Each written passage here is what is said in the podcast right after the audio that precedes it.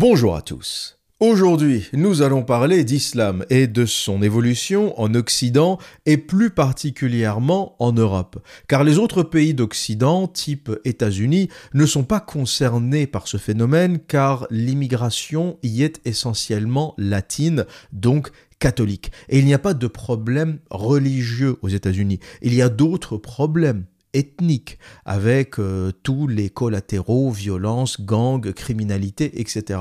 Mais d'une façon générale, tout le monde est chrétien aux USA. Les blancs, les afro-américains, les latinos, que ce soit protestants ou catholiques. Et les rares musulmans qui immigrent aux États-Unis font partie de la classe moyenne supérieure, notamment beaucoup de musulmans issus du Moyen-Orient, libanais, syriens, irakiens, qui en général sont éduqués et s'intègrent très bien à la société américaine. C'est assez différent de ce qui se passe en Europe. Aux États-Unis, il n'y a pas vraiment de délinquance maghrébine ou de délinquance syrienne ou de délinquance irakienne. Les descendants de musulmans aux États-Unis, en général, euh, s'intègrent assez bien à la classe moyenne, voire à la classe moyenne supérieure. Hein. C'est le cas du père de Steve Jobs, Abdel Fattah, à l'origine un étudiant syrien en sciences politiques qui devient ensuite enseignant. Et c'est un modèle qu'on n'a pas en France. Hein. Il n'y a pas de Abdel Fattah en France qui donnera naissance à un Steve Jobs. Même dans mille ans, si tu t'appelles Abdel Fattah en France, c'est foutu. La France, c'est pas les États-Unis. On n'a pas un système d'intégration phénoménal. On n'a pas un système d'intégration à l'américaine qui permet à tout le monde, euh, sous condition d'être euh, intelligent, éduqué, d'avoir la volonté, l'envie, euh, de réussir. La France, contrairement aux États-Unis, est un faux pays d'accueil. On a cette étiquette France pays d'accueil, mais la France, c'est plutôt un système de caste qui transforme en général les immigrés qui y arrivent en esclaves. Je lisais d'ailleurs un article assez intéressant qui parlait des Maghrébins aux États-Unis et qui les comparait avec leur évolution en France. Et les Maghrébins de Californie, notamment, tous, sans exception, font partie de la classe moyenne supérieure, voire plus, et pour la grande majorité, ils travaillent dans l'informatique. Et c'est là où on voit que l'Amérique a vraiment un système différent, un système d'immigration différent. Faut comprendre que ce qui arrive en France est raison est généré, a été généré par la politique d'immigration française. Ce qui arrive n'est pas subi, mais il a été choisi. Je n'adhère pas à la pleurniche qui consiste à dire la France subit l'immigration, euh, la gentille France subit la méchante immigration. Non, non, tout cela a été programmé, décidé par nos élites. Alors que les États-Unis reçoivent une immigration euh, de cerveaux, d'intellectuels, mais aussi une immigration manuelle, mais l'intégration est très diverse aux États-Unis. Il y a autant de cerveaux que de travailleurs manuels qui entrent aux États-Unis. En France, on a fait un autre choix. Dans les années 60-70, on a dit la France n'a pas besoin de cerveaux. On ne veut que des petites mains, on ne veut que des travailleurs. Et donc on est allé chercher dans les anciennes colonies des gens qui n'étaient pas éduqués et on a sélectionné que ceux qui n'étaient pas éduqués. Il était extrêmement difficile, voire impossible, pour une personne éduquée, qu'il soit maghrébin, africain, algérien, marocain, tunisien, d'obtenir un visa de travail en France pour exercer des professions intellectuelles. On ne te donnait pas de visa. Ce qu'on voulait, c'était des ouvriers Renault, Peugeot, des ouvriers dans le BTP. La France se refusait à intégrer des gens qui réfléchissent. Et l'argument, c'était de dire la France n'a pas besoin de cerveau. Pendant les Trente Glorieuses, l'argument était de dire nous, on sait réfléchir, on a des médecins, on a des ingénieurs, on a tout ce qu'il faut. Par contre, on manque d'ouvriers. Les usines Renault, les usines Peugeot, les chantiers manquent d'ouvriers. Donc, on ne va ramener que des gens qui ne savent pas réfléchir, mais qui savent travailler avec leurs mains. Et donc, on a euh, importé des immigrés qui faisaient partie de la classe ouvrière, qui faisaient partie du monde agricole en Afrique du Nord et en Afrique subsaharienne, et on les a importés pour travailler dans les usines. Beaucoup parlaient un français approximatif, beaucoup ne savaient ni lire ni écrire, mais c'était la volonté de la France. Et je pose une question, quant à cette politique d'immigration, tu ne peux pas être surpris de voir le résultat. Quand tu encourages une immigration d'analphabètes, tu t'attends à quoi? Tu t'attends à quoi? Quand les États-Unis ouvrent la porte à un immigré syrien, bon, il a beau s'appeler Abdel Fattah, ça devient le père de Steve Jobs. Ça, c'est l'Amérique. En France, quand tu ouvres la porte à des analphabètes, tu t'attends à quoi? C'est quoi l'évolution potentielle de cette immigration? Donc première chose, la France n'est pas victime de son immigration, elle l'a fabriquée, elle l'a préparée. La France a minutieusement fabriqué la racaille, elle l'a préparée. Et je l'ai toujours dit, la racaille des banlieues françaises est une fabrication, est une invention française. C'est notre Frankenstein. Vous irez partout dans le monde, vous voyagerez partout dans le monde musulman, que ce soit au Moyen-Orient, euh, Syrie, Liban, euh, Dubaï, Koweït, Arabie Saoudite, en Afrique du Nord, allez à Alger, à Tunis, à Casablanca, vous ne verrez nulle part quelque chose qui ressemble à la racaille française. Survette Lacoste, casquette Lacoste, sacoche, ça n'existe qu'en France. En plus du degré de violence, euh, en plus de la désintégration totale, de l'absence de la famille, de l'absence du réseau social, de l'absence de tout support familial, de toute structure familiale. La destruction, l'anarchie totale à la française. Et la France, c'est quoi? C'est l'islam qui rencontre la gauchiasse. C'est ça le drame en fait. Lorsqu'on dit l'islam est un problème. Non, non, l'islam est un problème en France. L'islam qui rencontre la gauchiasse, oui, c'est un problème. L'islam capitaliste d'Abu Dhabi, de Dubaï, des Émirats arabes unis, du Koweït, d'Arabie saoudite ne pose aucun problème. Dans ces pays-là, il n'y a pas de racaille. La racaille est une fabrication française. Et comment naît la racaille? C'est quoi la recette? Si vous me dites, l'observateur, t'es Frankenstein, fabrique-moi une racaille. Eh bien, tu prends un musulman et tu le fais évoluer dans le communisme français. Tu le fais évoluer dans un environnement de gauchias, avec la CAF, avec le RSA, avec les aides sociales, avec les manifs, avec la grève. Tu prends un musulman, tu lui fais goûter la petite merdasse communiste française comme on sait le faire, et ça devient une racaille. Même un mec qui est né à Dubaï, tu vois, un musulman capitaliste, tu le fais grandir en France, ça devient une racaille. Il a aucune autre option. Il goûte à la CAF, il goûte au RSA, c'est clair que ça donnera pas Steve Jobs, ça sera une racaille. On est les artisans, on est les champions du monde dans la conception des racailles. Peut-être que la Belgique numéro 2 la Belgique, Molenbeek, ils ont aussi, je dirais que les Belges sont pas mal non plus. Hein. France en pole position, Belgique numéro 2. Et le Canada francophone qui suit pas très loin derrière, hein, parce que le Canada aussi, vous regardez le Canada anglophone, ça fonctionne, il y a du taf, il y a de la thune, les gens réussissent. Tu regardes Montréal, bon, commence euh, à y avoir euh, un peu de racaille aussi, hein, y compris euh, au Canada. Le Canada n'est pas aussi gauchiste que la France, même si le Canada francophone est beaucoup plus à gauche que le Canada euh, anglophone. Mais si tu veux, si tu me dis où est-ce que mon fils a plus de chances de devenir une racaille, à Montréal ou à Vancouver? Réponse à Montréal. À Vancouver, ça deviendra jamais une racaille. Chez les anglo-saxons, chez les capitalistes, chez les protestants, ça deviendra jamais une racaille. Dans le monde francophone, avec un peu de gauchias, un peu de CAF, un peu de RSA, un peu d'aide sociale, il y a la recette, il y a ce qu'il faut pour devenir une petite Kaira. Et d'ailleurs, conseil à tous les musulmans qui m'écoutent, si vous voulez sauver vos enfants, envoyez-les dans des pays protestants. Évitez les pays catholiques. Le catholicisme, c'est la misère. Voilà, c'est comme ça. Euh, on a une tendance à la promotion de la pauvreté. Euh, on aime bien les gens qui euh, échouent. Voilà, c'est un peu la mentalité française et la mentalité catholique. Ah, le pauvre, il n'a pas réussi. On aime bien l'échec. Les protestants, c'est un autre logiciel. D'ailleurs, il n'y a pas de pays protestants pauvres. Il n'y a pas de pays protestants pauvres. Liste des pays protestants. Suisse, Allemagne, Angleterre, Suède, Canada, Nouvelle-Zélande, Australie, Ça n'existe pas un pays protestant pauvre. Ça n'existe pas. Faites toute la carte du monde.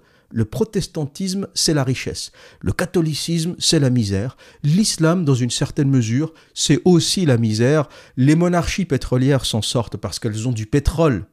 Il y a un auditeur une fois qui m'a dit, l'observateur t'a dit que l'islam c'était la misère, mais regarde Dubaï, regarde les Émirats arabes unis.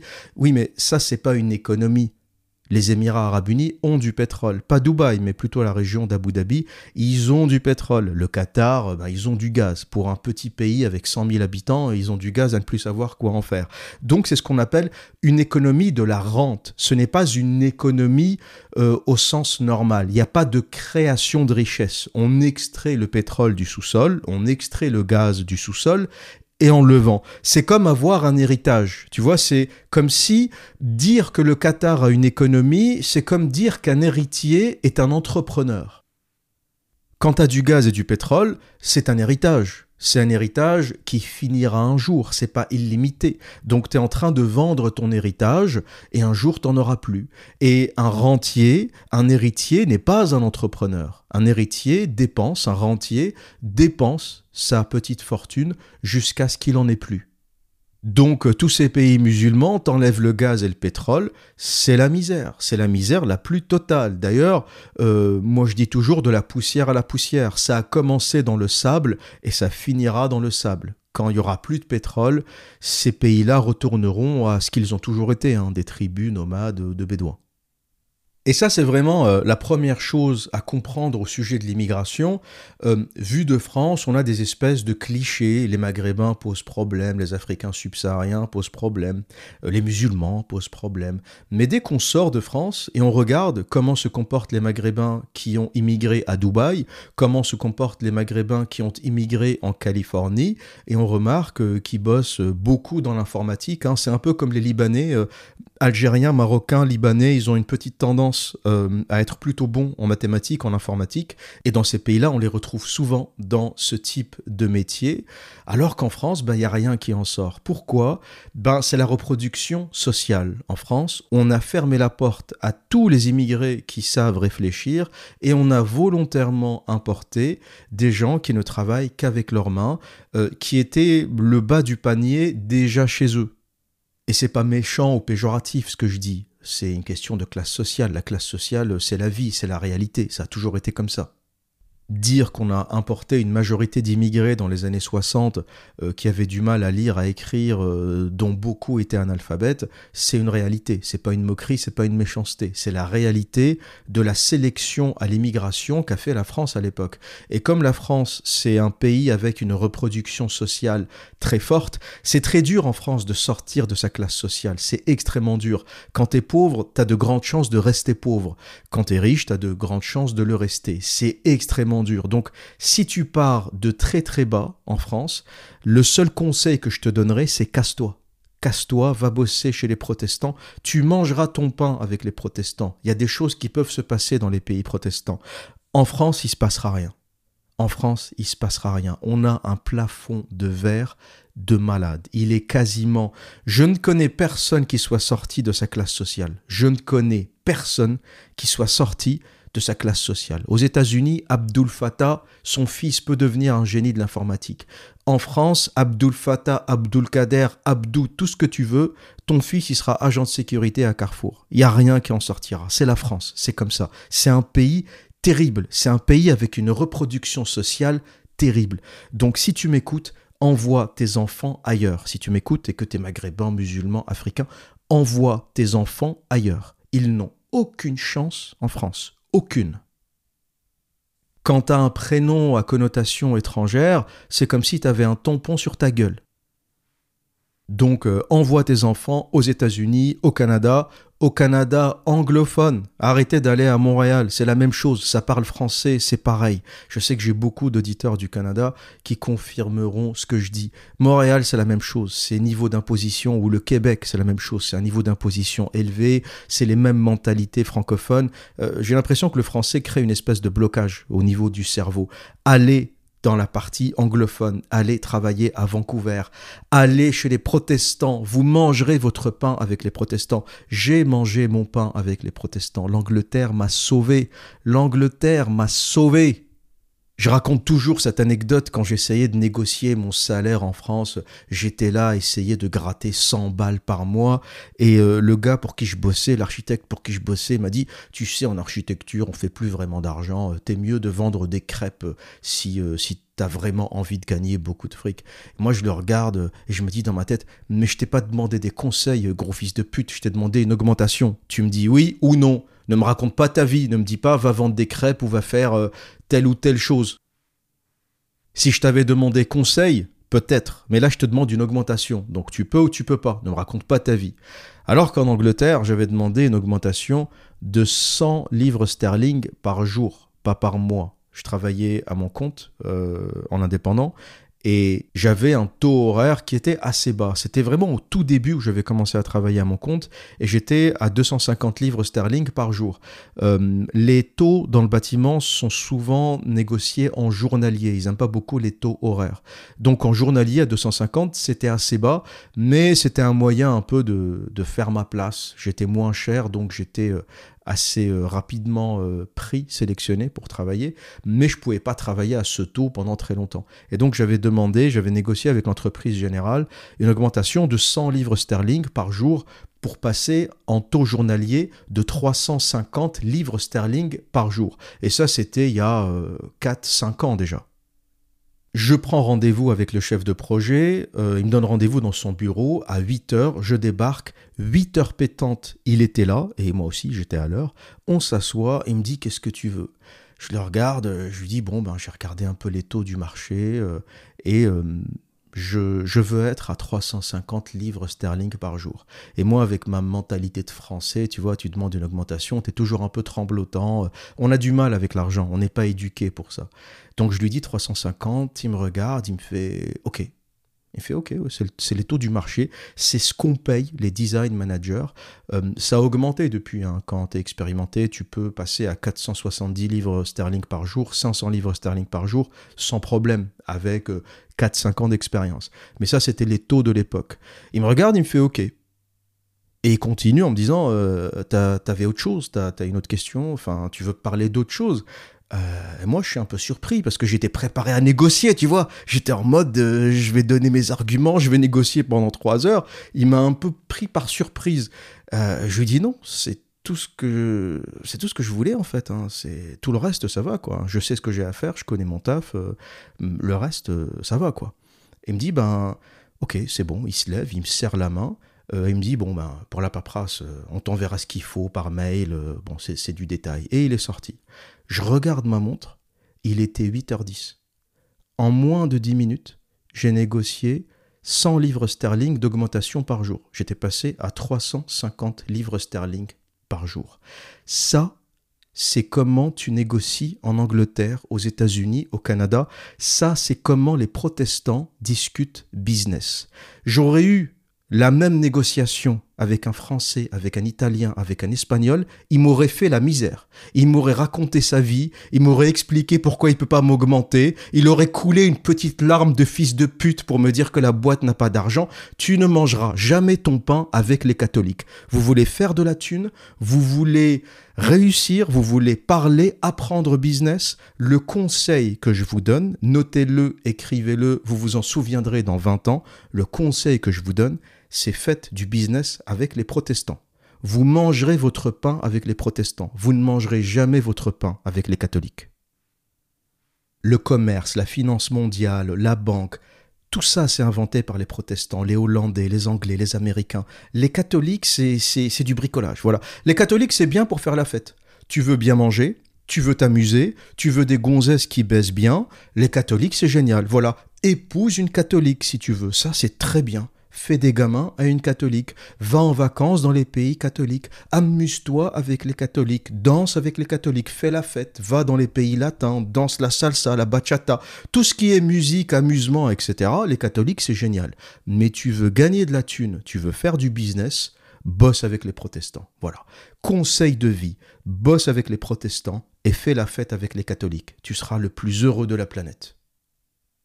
Pour revenir à la question de l'immigration et de l'islam en France, il y a une deuxième couche qui a créé ce problème migratoire, en plus bien sûr de la proximité avec l'Afrique, avec l'Afrique du Nord et l'histoire coloniale, Eh bien, la deuxième couche, c'est surtout les capitaines d'industrie français, et notamment Francis Bouygues, dans une vidéo incroyable que je vous partagerai, et qui expliquait que le problème de l'immigration, c'est que les immigrés, dans les années 60, 70, venaient travailler en France, se constituaient un petit pécule et rentraient chez eux. Au cours des années 70, les entrées d'immigrés de leurs familles atteignent un niveau record plus de 220 000 entrées par an, essentiellement des Portugais, Marocains ou Algériens. L'État essaye tant bien que mal de maîtriser ces flux migratoires, mais ils obéissent surtout à la loi du marché, l'offre et la demande. Et la demande reste forte. Les patrons sont satisfaits de leurs services. Exemple, Francis Bouygues, entrepreneur parisien, qui employait à l'époque dans son personnel 80% d'immigrés. Les étrangers sont des gens qui ont beaucoup de qualités. Et ils ont une qualité fondamentale pour moi, employeur, qui a toute ma sympathie, c'est que s'ils viennent chez nous, c'est pour travailler. Et à la base, ce sont des gens très courageux. Par contre, ils ne parlent pas notre langue, ils sont pas tellement qualifiés, et puis ils viennent avec une idée en tête, c'est d'amasser un pécule et de nous quitter quand ils auront un pécule suffisant. Et monsieur Francis Bouygues trouvait que c'était un problème, les immigrés qui rentrent chez eux, alors que c'est la normalité à la base. Tout immigré normalement constitué, toute personne normalement constituée veut vivre parmi les siens, dans sa culture, dans sa religion, dans son jus, avec les siens, et c'était le schéma en France à l'époque. Il n'y avait pas le regroupement familial. Donc tu venais, tu étais dans un foyer, tu étais hébergé dans un foyer Sonacotra, l'immigré était hébergé dans un foyer Sonacotra, il travaillait chez Renault, chez Peugeot, euh, sur un chantier, peu importe. Il était payé, il envoyait un peu d'argent à sa famille, il payait ses factures, ses dépenses en France, et il lui est resté de l'argent. Lorsqu'il était payé 6 000, 7 000 francs, à l'époque c'était énorme, eh bien il lui est resté de l'argent. Hein. Le niveau de vie en France dans les années 70 était comparable au niveau de vie en Suisse. Euh, quand tu touchais ton salaire en francs et que t'envoyais de l'argent en Tunisie, en Algérie, au Maroc, c'était énorme. T'envoyais 1000 francs, la famille au bled, ils vivent 3-4 mois sans problème. Le schéma, c'était ça. Et les immigrés se constituaient un pécule, ils rentraient au pays, ils achetaient une ferme, une terre, un commerce, une maison, et ils coulaient une retraite tranquille, et c'était gagnant-gagnant. Les usines Renault, Peugeot, les chantiers étaient pleins, euh, on arrivait à combler ce manque de main-d'œuvre qu'avait généré l'économie florissante des Trente Glorieuses, et tous ces émigrés ne restaient pas ils rentraient chez eux parce que ça ne les intéressait pas de rester. C'était pas leur culture, c'était pas leur religion, c'était pas leur pays. Le deal était clair. Tu viens travailler en France, on te paye et tu rentres chez toi. Et tout le monde était content. Et à un moment, il y a une vidéo incroyable, un entretien incroyable. Dans la vidéo, c'est Francis Bouygues, mais il est représentant de toute l'industrie française de l'époque. Et il dit, j'ai un problème. J'ai un problème, ces immigrés rentrent chez eux. Ils constituent leur petit pécule et ils rentrent chez eux. Et il dit nous, ben, on veut les garder. C'est une excellente main-d'œuvre parce qu'elle est jeune, elle est, elle est très solide physiquement, elle est extrêmement courageuse, mais elle ne parle pas le français pour sa grande majorité et elle n'est pas suffisamment qualifiée. Alors si nous voulons pouvoir avoir une action de qualification auprès de ces, de ces gens-là, il faut qu'on il faut qu'on puisse les intégrer socialement. Alors, si on veut pouvoir les intégrer socialement, ces hommes, pour qu'ils s'intègrent à la vie économique et sociale, il faut qu'ils puissent fonder une famille, il faut qu'ils aient la possibilité de se marier et d'avoir, des enfants. Donc, là où le problème est difficile pour le travailleur étranger, c'est de pouvoir s'implanter en France et d'y fonder une famille. À partir du moment où le travailleur étranger s'implante en France et fonde une famille, le problème est pratiquement résolu et il est tout à fait différent. Valéry Giscard d'Estaing comblera les vœux de Francis Bouygues en promulguant la loi du regroupement familial en 1975. La République se sent généreuse. Les travailleurs immigrés peuvent faire venir leurs femmes du pays. Leurs enfants, futurs OS, deviendront tous français. En attendant, il faut bien les loger. Mais où? On ne veut pas qu'ils rentrent. Et comment on va faire pour les garder? Un capitalisme vertueux Qu'est-ce qu'il aurait fait? Ben tu veux garder quelqu'un, tu l'augmentes, tu le payes mieux, t'améliores ses conditions de vie. Au lieu de le loger dans un foyer à la con, tu le loges dans un appartement. C'est comme ça que tu gardes les gens. Eh bien, les élites perverses françaises, la France euh, a la particularité d'avoir des élites extrêmement perverses, probablement les plus perverses de la planète. On a créé le regroupement familial. Et pour les plus naïfs qui m'écoutent, pour les immigrés, les descendants d'immigrés naïfs qui pensent que le regroupement familial, c'est une bonne chose, c'est quelque chose qui vient du cœur, c'est pour que les immigrés puissent ramener leurs femmes et leurs enfants et avoir une vie normale, pas du tout, pas du tout. Le regroupement familial n'avait qu'un seul objectif, piéger les immigrés, les piéger, pour les empêcher de rentrer chez eux. Parce qu'une fois que tu as ramené la famille, il se passe quoi? Ben tu peux plus être dans le foyer Sonacotra, tu peux plus louer une chambre, tu es obligé de prendre un appart, un appart qui va te coûter plus cher. Ensuite, tu scolarises tes enfants, tu ramènes ta femme, tu ramènes ta famille, ça te coûte plus cher parce que tu vis en France. Avant, t'envoyais 1000 balles, 1500 balles au bled, ils vivaient comme des rois. Maintenant qu'ils vivent avec toi en France, tout est plus cher. La nourriture, l'école, le logement, les vêtements. Et le gars qui mettait un petit pécule de côté, il met plus rien de côté. C'est terminé, il claque tout son argent. Et il y a des immigrés qui se sont rendus compte de ce piège. Ils ont ramené leurs femmes, ils ont ramené leurs enfants, et ils ont vu que ça tournait mal. Ils ont vu que leurs enfants n'étaient pas acceptés, ils étaient insultés, à l'école on les appelait les bougnoules, les beurs, les beurrettes, ils étaient insultés, moqués, méprisés, et t'as plein de gens qui voulaient rentrer. T'as plein de gens, t'as plein d'immigrés, au bout de 4-5 ans en France, ils se sont dit on se barre, c'est pas pour nous. Sauf que le problème, ben, c'est que les enfants sont allés à l'école, ils ont commencé à prendre des codes, ils ont appris à parler français, et le retour au bled, ben, c'était plus possible. Une fois que tes enfants sont nés en France, ils ont pris les codes, ils ont pris la langue, ils sont complètement déconnectés. Et voilà comment le piège se referme c'est foutu. Ta fille sera la beurette, ton fils sera le bougnoul, toi t'auras jamais aucun respect, tu mettras jamais d'argent de côté. Voilà comment le piège se referme sur l'immigré. Voilà comment le piège, tendu par Francis Bouygues, mais encore une fois, je ne vais pas viser Francis Bouygues, c'est tout le capitalisme français qui fonctionne comme ça. C'était pas un capitalisme vertueux, c'était un capitalisme vicieux. C'est un capitalisme qui tentait de garder ses immigrés, cette main-d'œuvre pas chère, par le vice, par le regroupement familial. Parce qu'encore une fois, on aurait pu avoir un capitalisme vertueux qui consiste à garder les immigrés en les payant plus. C'est comme ça que tu gardes les gens. Il n'y a pas à tortiller du cul. Hein. faut arrêter euh, les conneries de euh, il y a le café gratuit. Euh, il y, a, y a plein de... À la Silicon Valley, vous savez, il y a un phénomène aux États-Unis qu'on appelle la grande démission. Les gens se barrent, ils veulent plus bosser, ils en ont ras le cul du travail. Et tu as des employeurs qui disent Ah, je comprends pas, il y a le café gratuit, il y a une table de ping-pong, il y a une PlayStation et les gens partent quand même. Ben non, Arrête, de faire ton gros fils de pute comme si tu n'avais rien compris. Tu veux garder un salarié, tu le payes. Point. C'est pas parce qu'il y a du café que je vais bosser pour toi. C'est pas parce qu'il y a une PlayStation dans l'espace de détente que je vais bosser pour toi. Arrêtez les conneries. Tu veux garder quelqu'un, tu l'augmentes. Point. Il n'y a pas d'autre. Je ne connais pas d'autre façon de garder un salarié. Tu veux garder quelqu'un, tu l'augmentes.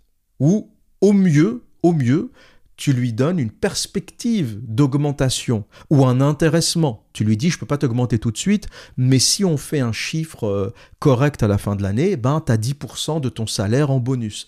L'encouragement ne peut être que financier. Donc la France aurait pu avoir euh, une façon vertueuse de garder ses immigrés avec de meilleures conditions de vie, avec de meilleurs salaires.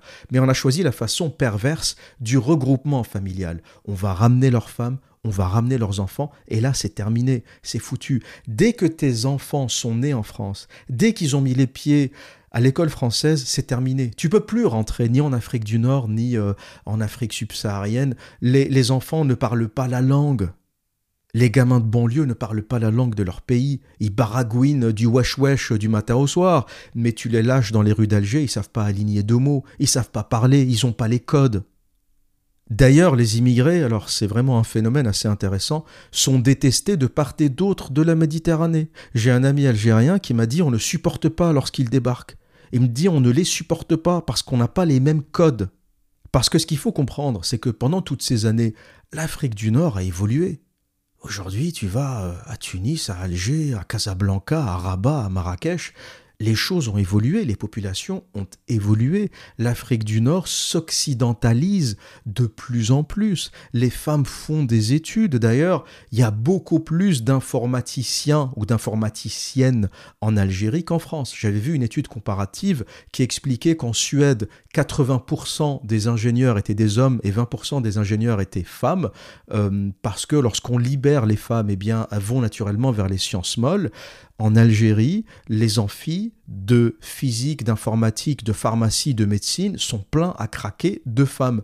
Les femmes font des études poussées par leur père. Il n'y a que la société patriarcale qui pousse les femmes à faire des études. La société libérée produit de la poufiasse. Une fille qui grandit à Alger a beaucoup plus de chances de finir informaticienne qu'une euh, fille euh, maghrébine qui grandit en France le schéma naturel de la maghrébine qui grandit en France, c'est de finir beurette. C'est ton avenir. Voilà, beurette. Si tu grandis à Alger, tu finiras pharmacienne, informaticienne. Les femmes font des études dans, les pays, euh, pas uniquement en Afrique du Nord, mais aussi en Orient, euh, au Liban, en Syrie. Euh, il y a une vraie tendance aux femmes à faire des études poussées par leur père, poussées par la société traditionnelle. D'ailleurs, aujourd'hui, si vous allez dans les hôpitaux en France, c'est plein à craquer de médecins étrangers, algériens, marocains, tunisiens, euh, béninois.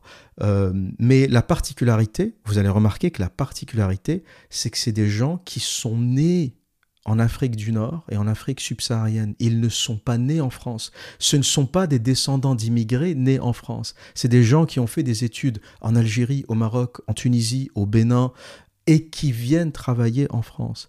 La France où les immigrés qui ont grandi en France ne sont rien devenus, où c'est très rare. C'est très rare. Les médecins des hôpitaux français viennent d'Afrique du Nord.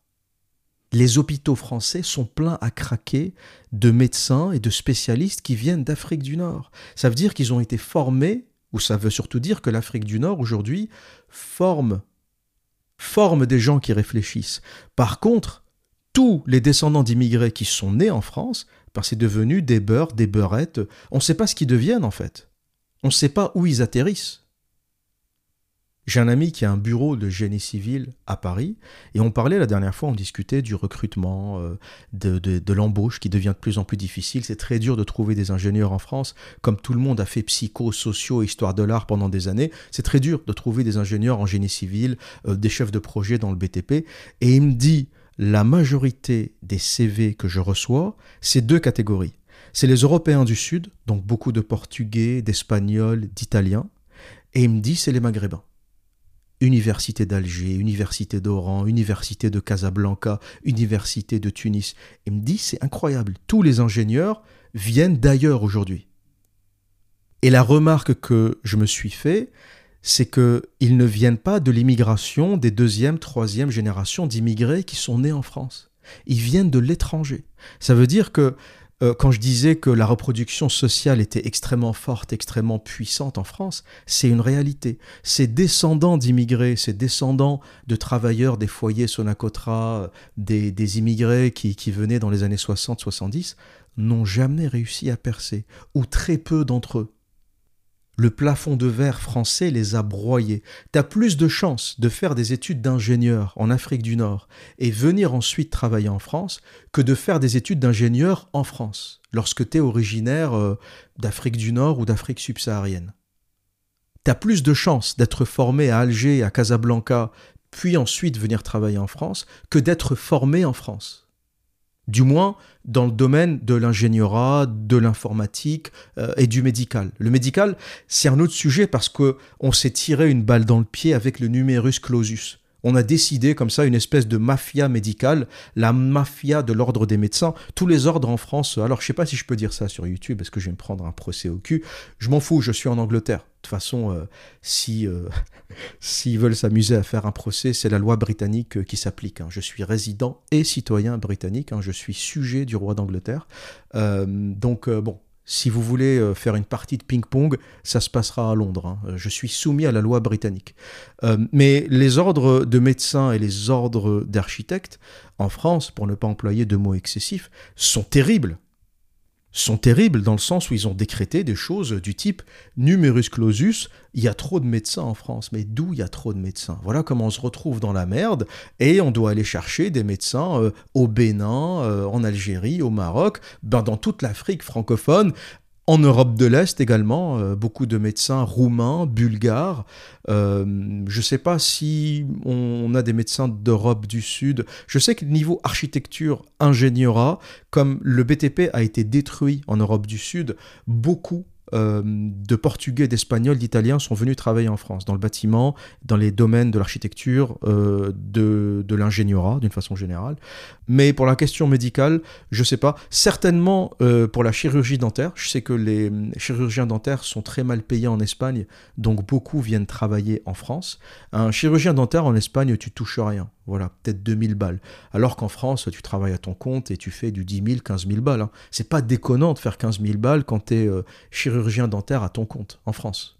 Et pourquoi je vous raconte tout ça euh, L'idée qu'il faut comprendre derrière ce développement, c'est que moi je suis pas d'accord quand les gens pleurnichent en disant la France est victime de l'immigration. Nous on n'a rien fait, on est des gentils, on est un pays gentil et on est envahi par des hordes de barbares qui viennent chez nous.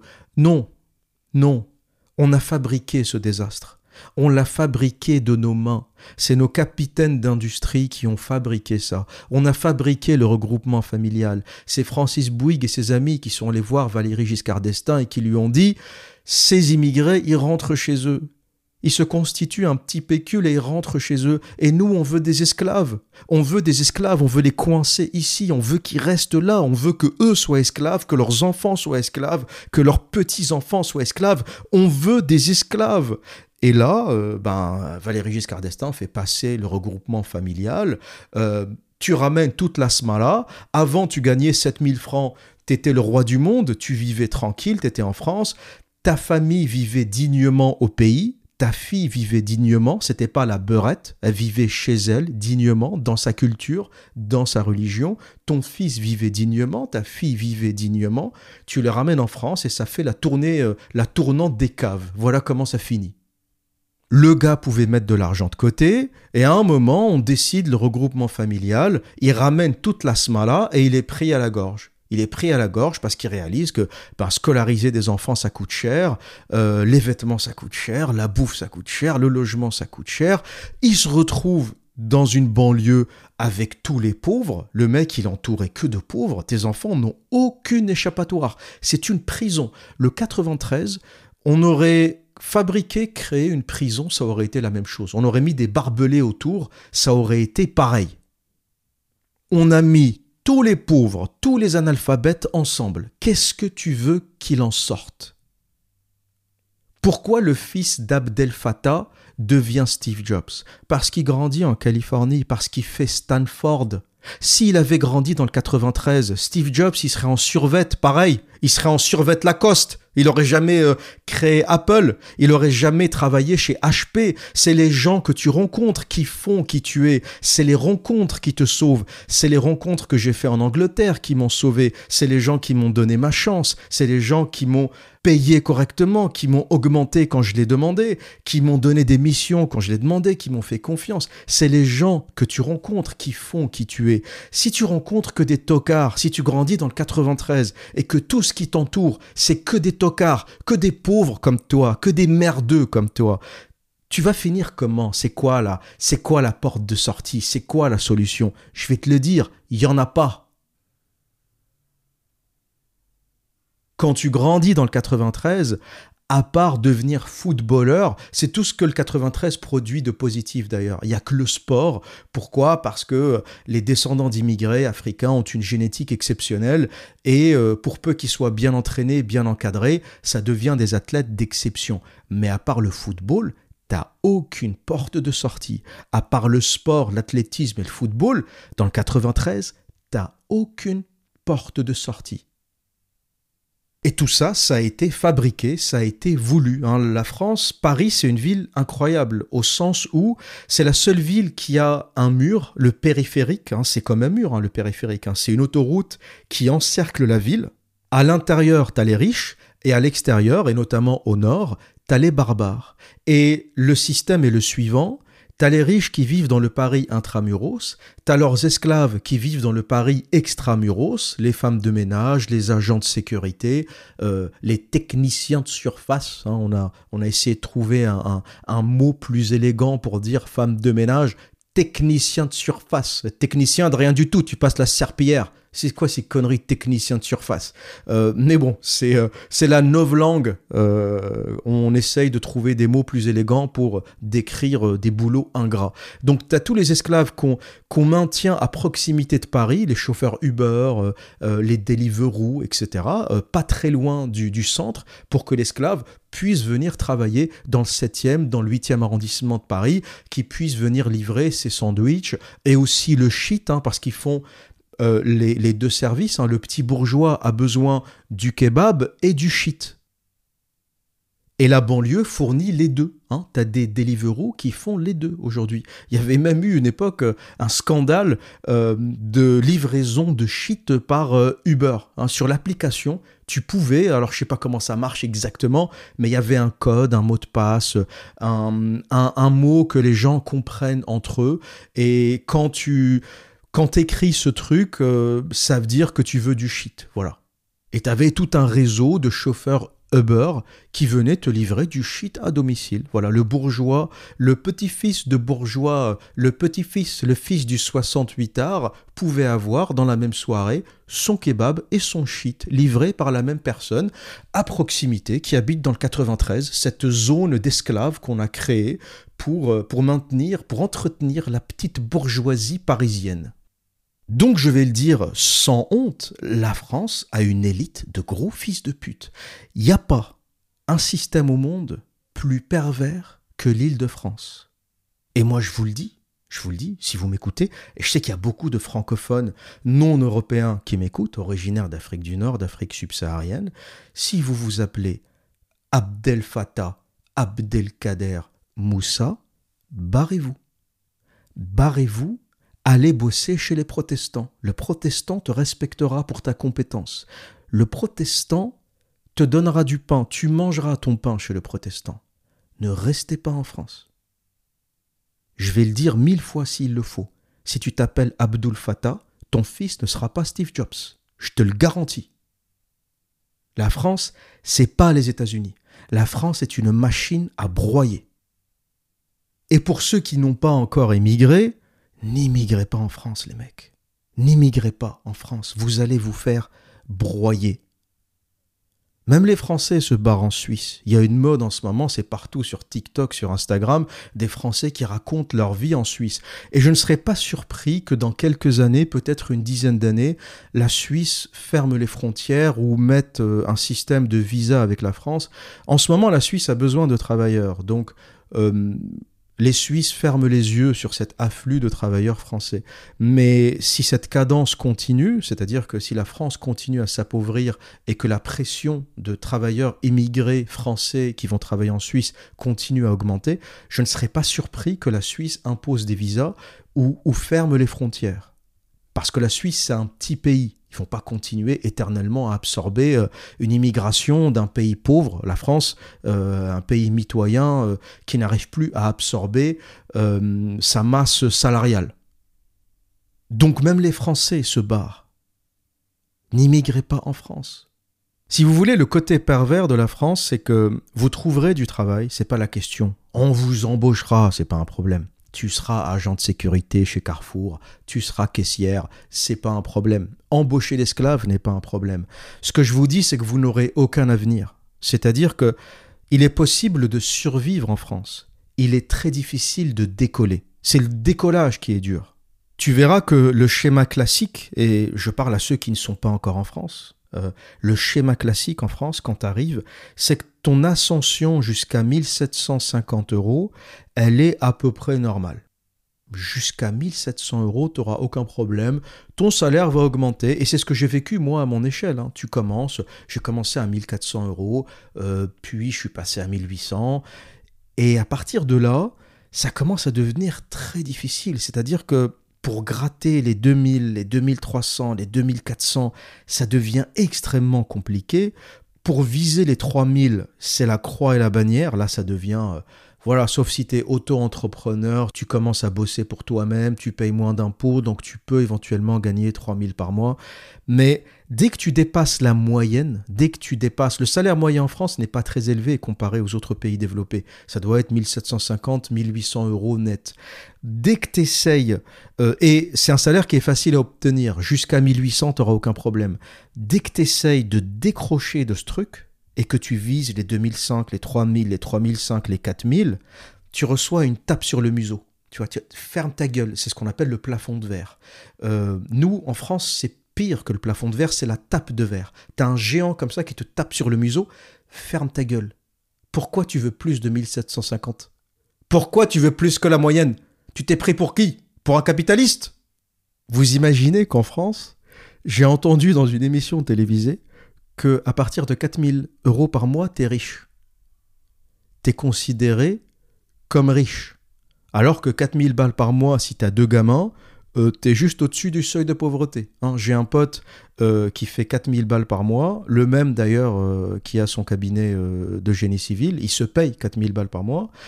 Sa femme a arrêté de travailler pour s'occuper des deux enfants parce que ça lui coûtait trop cher. hein. La nounou, euh, 900 balles par enfant, ça devenait débile, ça devenait ridicule. Donc sa femme a arrêté de travailler. Et il me dit, avec 4000 balles par mois, entre le crédit, la bagnole, l'essence, les assurances, il me dit, avec 4000 balles par mois, deux gamins, j'ai l'impression d'être à peine au-dessus du seuil de pauvreté. Et t'as à la télé des gros fils de pute qui te disent à partir de 4000 euros, t'es riche. Bientôt 4000 balles par mois, tu seras imposable sur la fortune. Voilà ce que c'est comme pays, la France. Dès que tu décides de dépasser la moyenne, tu te prends une tape sur le museau. Redescends, ferme ta gueule. Pourquoi tu veux gagner plus de 1750 Pour qui tu t'es pris? Francis Bouygues? T'es pas Francis Bouygues. Donc ne perdez pas votre temps si vous êtes en demande de visa pour immigrer en France. Bon, visez euh, partir pour partir, visez directement les pays où on gagne de la thune. États-Unis, Canada anglophone, n'allez pas à Montréal, arrêtez, arrêtez d'immigrer au Québec, à Montréal, arrêtez. Allez directement au Canada anglophone. Et en plus, il fait plus doux. Vancouver, avec l'influence du Pacifique, c'est une ville géniale. Il n'y a, pas- les grands froids qu'on a au centre du Canada euh, et à l'est et euh, vers la région des lacs, etc., vers la région des grands lacs, etc. Donc le climat est plus doux, les perspectives d'évolution sont plus grandes et surtout, si tu bosses dans le domaine de l'informatique, des mathématiques, les sciences dures, tu vas à Vancouver, t'es le roi du pétrole. T'es le roi du pétrole. Euh, Australie, Nouvelle-Zélande, avec une petite préférence pour la Nouvelle-Zélande la Suisse, même Singapour, mais tous ces pays-là, vous aurez beaucoup, beaucoup plus de facilité euh, euh, qu'en France. Ou même chez vous, les mecs, chez vous, je suis certain que si tu as un peu de capital, il est beaucoup plus facile de faire quelque chose à Alger, à Casablanca, avec beaucoup moins d'imposition, avec euh, un marché beaucoup plus ouvert, parce que l'avantage de l'Afrique, c'est qu'il n'y a rien. C'est pas un marché qui est saturé. Tout ce que tu fais fonctionne. T'ouvres une clinique de chirurgie dentaire, ça marche. T'ouvres un resto, ça marche. T'ouvres un salon de massage, ça marche. Parce qu'il n'y a rien. Le seul problème de l'Afrique, c'est qu'il faut un capital. Voilà, il faut un capital, les banques prêtent très difficilement, il faut un petit pactole. Mais si tu as un peu de capital, tout ce que tu fais fonctionnera parce qu'il n'y a rien. Donc l'autre option, c'est de pas immigrer, quoi. Faites quelque chose chez vous, les mecs. Faites quelque chose chez vous. Vous serez beaucoup plus heureux. Vous serez avec les vôtres, dans votre culture, dans votre religion. Vous n'aurez pas à subir l'humiliation, les moqueries. euh, parce que je vais vous dire ce qui va se passer en France. Vous, vous serez le bougnoul, la racaille. Vos enfants, ça sera le beurre et la beurette. Voilà votre avenir. Ce n'est. La France n'a rien d'autre à vous offrir. C'est le conseil le plus honnête que je puisse vous donner. Vous ne ferez rien et vos enfants ne deviendront rien. Donc si vous voulez immigrer, partir pour partir, allez chez les protestants. Vous aurez beaucoup plus de chances de manger votre pain avec eux. Autre chose aussi, avant de conclure le volet migratoire et d'entamer la question de l'islam, l'autre raison pour laquelle en France on a encouragé, on a préparé, on a fabriqué cette euh, immigration euh, d'analphabètes, de non-éduqués, d'ouvriers dans les années 60-70, et ce que je dis c'est pas méchant, c'est pas, c'est la réalité? Quand je dis que les immigrés des années 60-70 ont été volontairement choisis parmi les non-éduqués, c'est une vérité.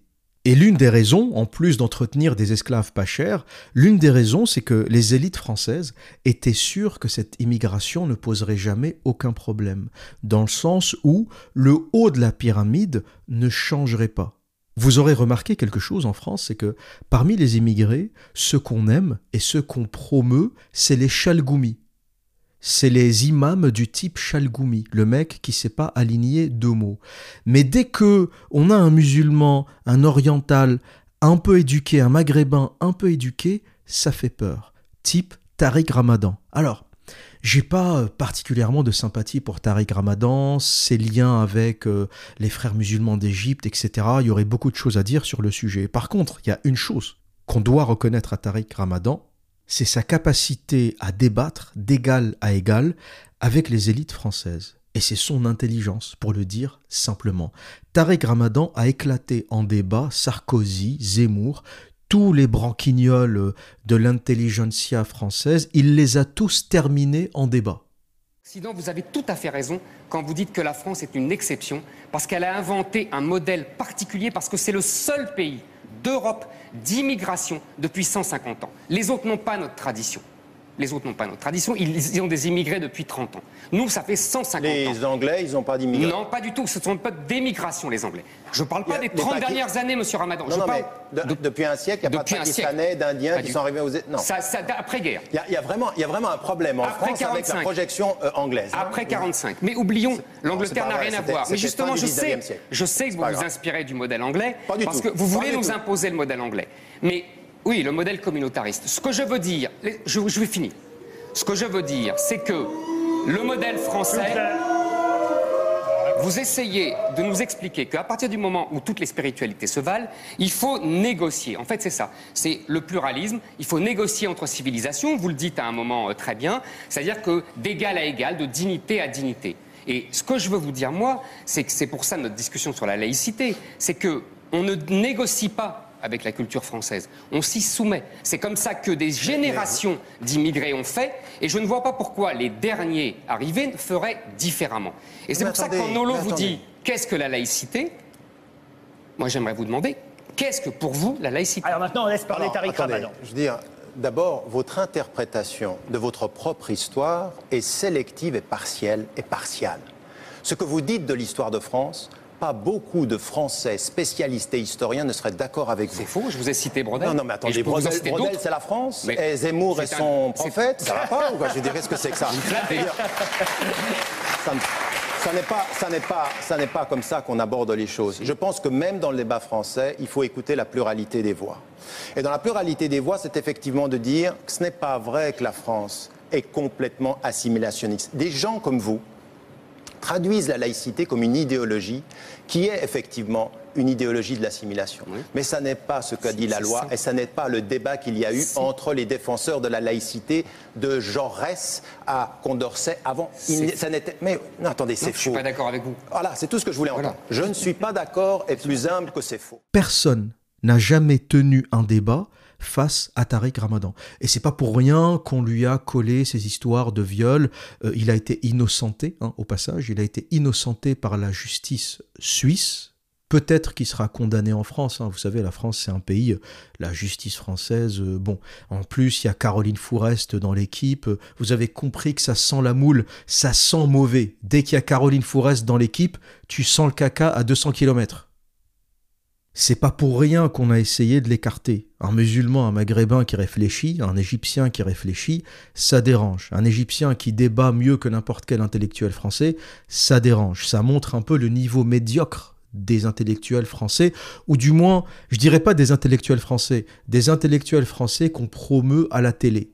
Voilà, qui ne sont pas du tout représentatifs de la France. La télé, c'est représentatif d'un certain milieu, euh, d'une certaine élite qui a pris le pouvoir, mais elle n'est pas du tout représentative euh, de la population et, des gens et de la France d'une façon générale. Mais en tout cas, il arrivait à s'en sortir euh, dans ces débats face à ces intellectuels choisis. C'est toujours les mêmes d'ailleurs qui reviennent systématiquement sur tous les plateaux télé.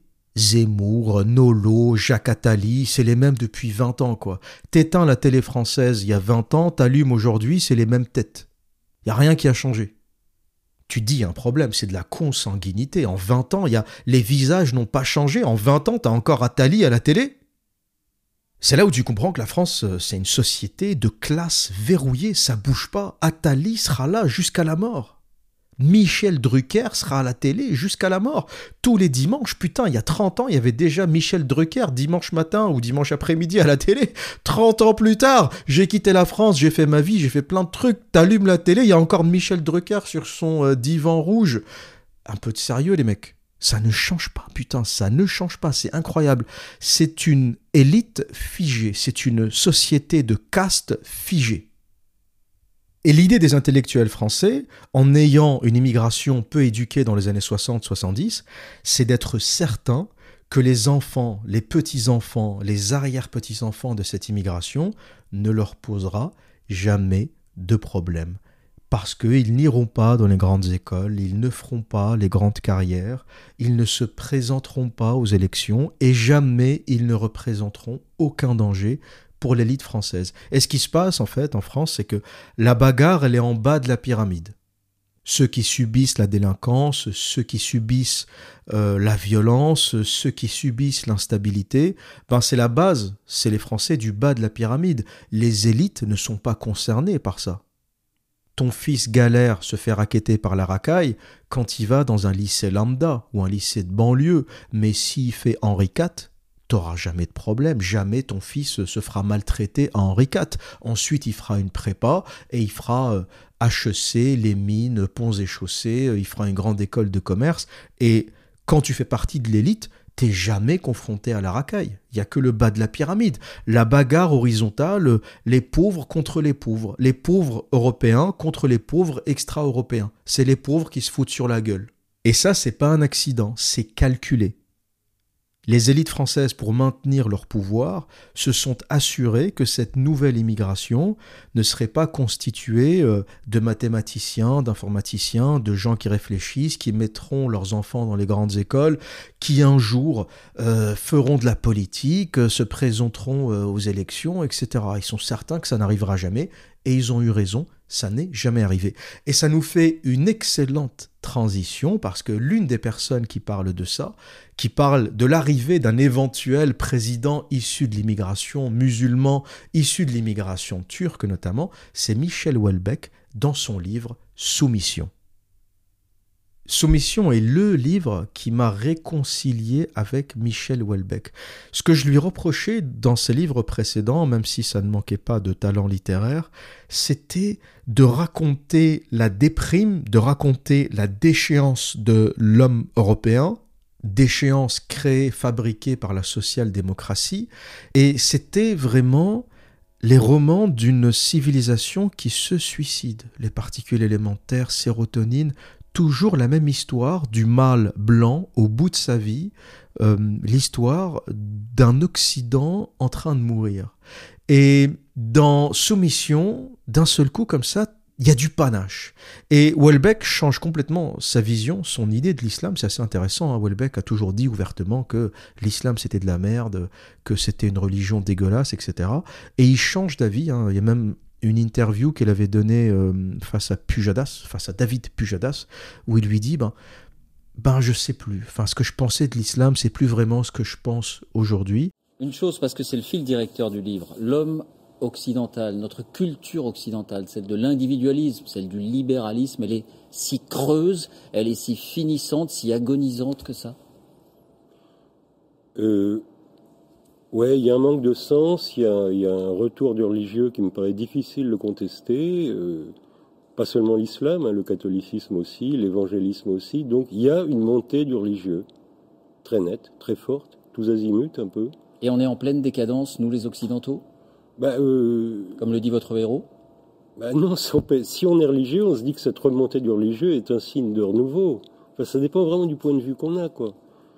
Euh... Mais en tout cas, on est condamné, tel quel. Bah, tel quel, euh, je pense que le retour du religieux est un phénomène, euh, oui, qui va s'amplifier. Je... Voilà. Et c'est cet individualisme qui est notre poison, d'après vous?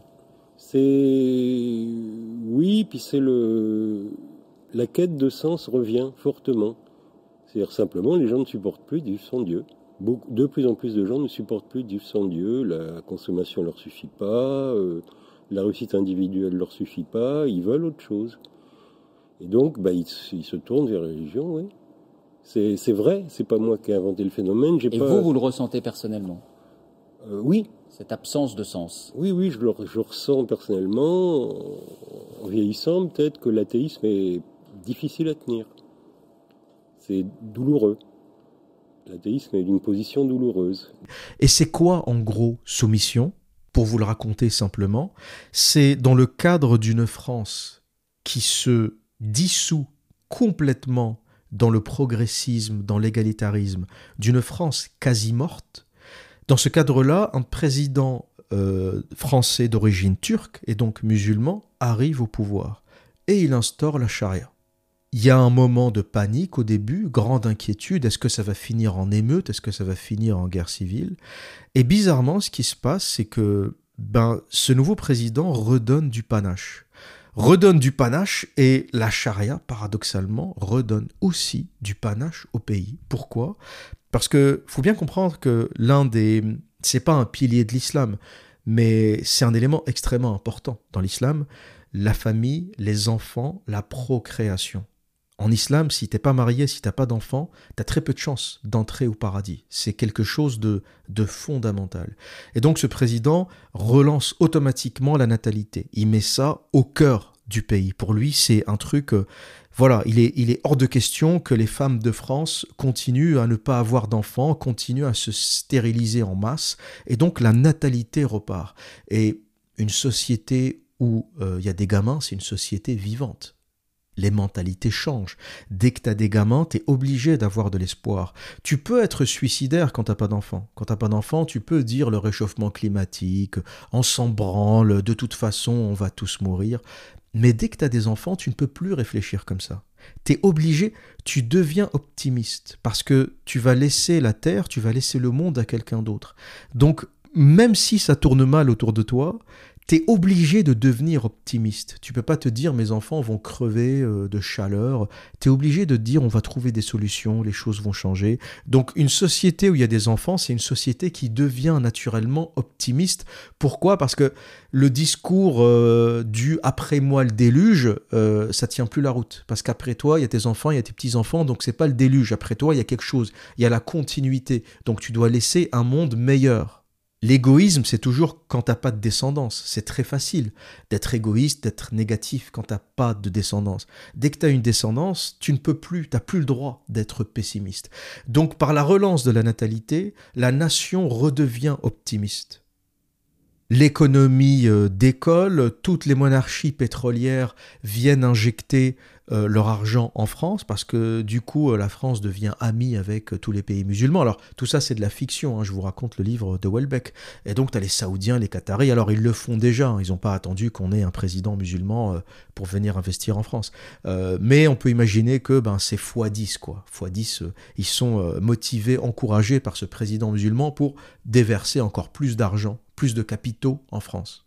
Et là où le raisonnement de Welbeck est intéressant, c'est que alors il le dit pas, ça c'est une analyse que je fais moi-même, mais ce qu'il faut comprendre avec l'islam, c'est que c'est pas une religion pour tout le monde, ça c'est clair. Ceux qui pensent que l'islam est la solution à tout, euh, euh, je suis pas d'accord.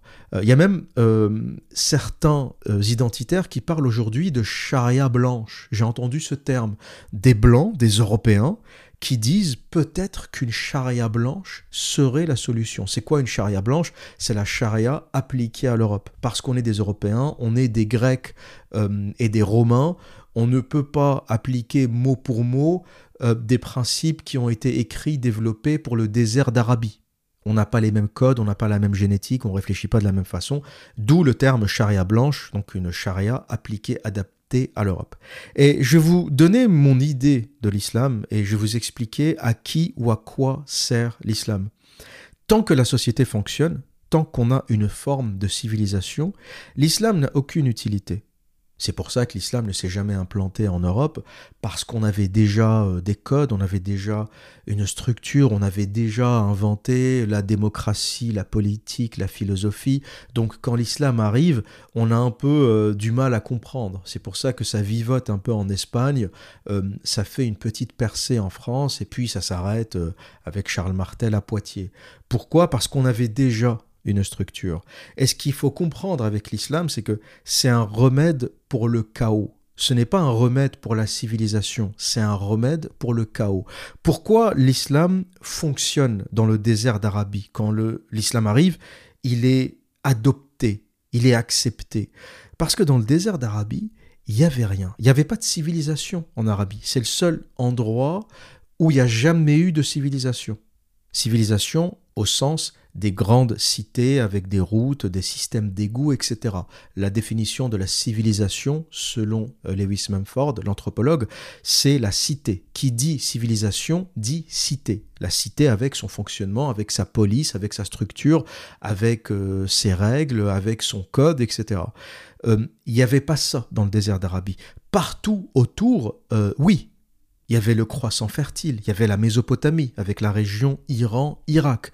Le croissant fertile, c'est euh, Iran, Irak, Syrie, Liban, Palestine. Alors ces pays n'existaient pas encore, mais c'est toute cette région, Mésopotamie et Levant. Le Levant, c'est le Liban et la Syrie, euh, l'endroit où le soleil se lève. Euh, puis ensuite, il y a la Méditerranée avec l'Égypte, la Grèce antique et Rome. Partout autour de ce désert d'Arabie, il y avait des formes de civilisation.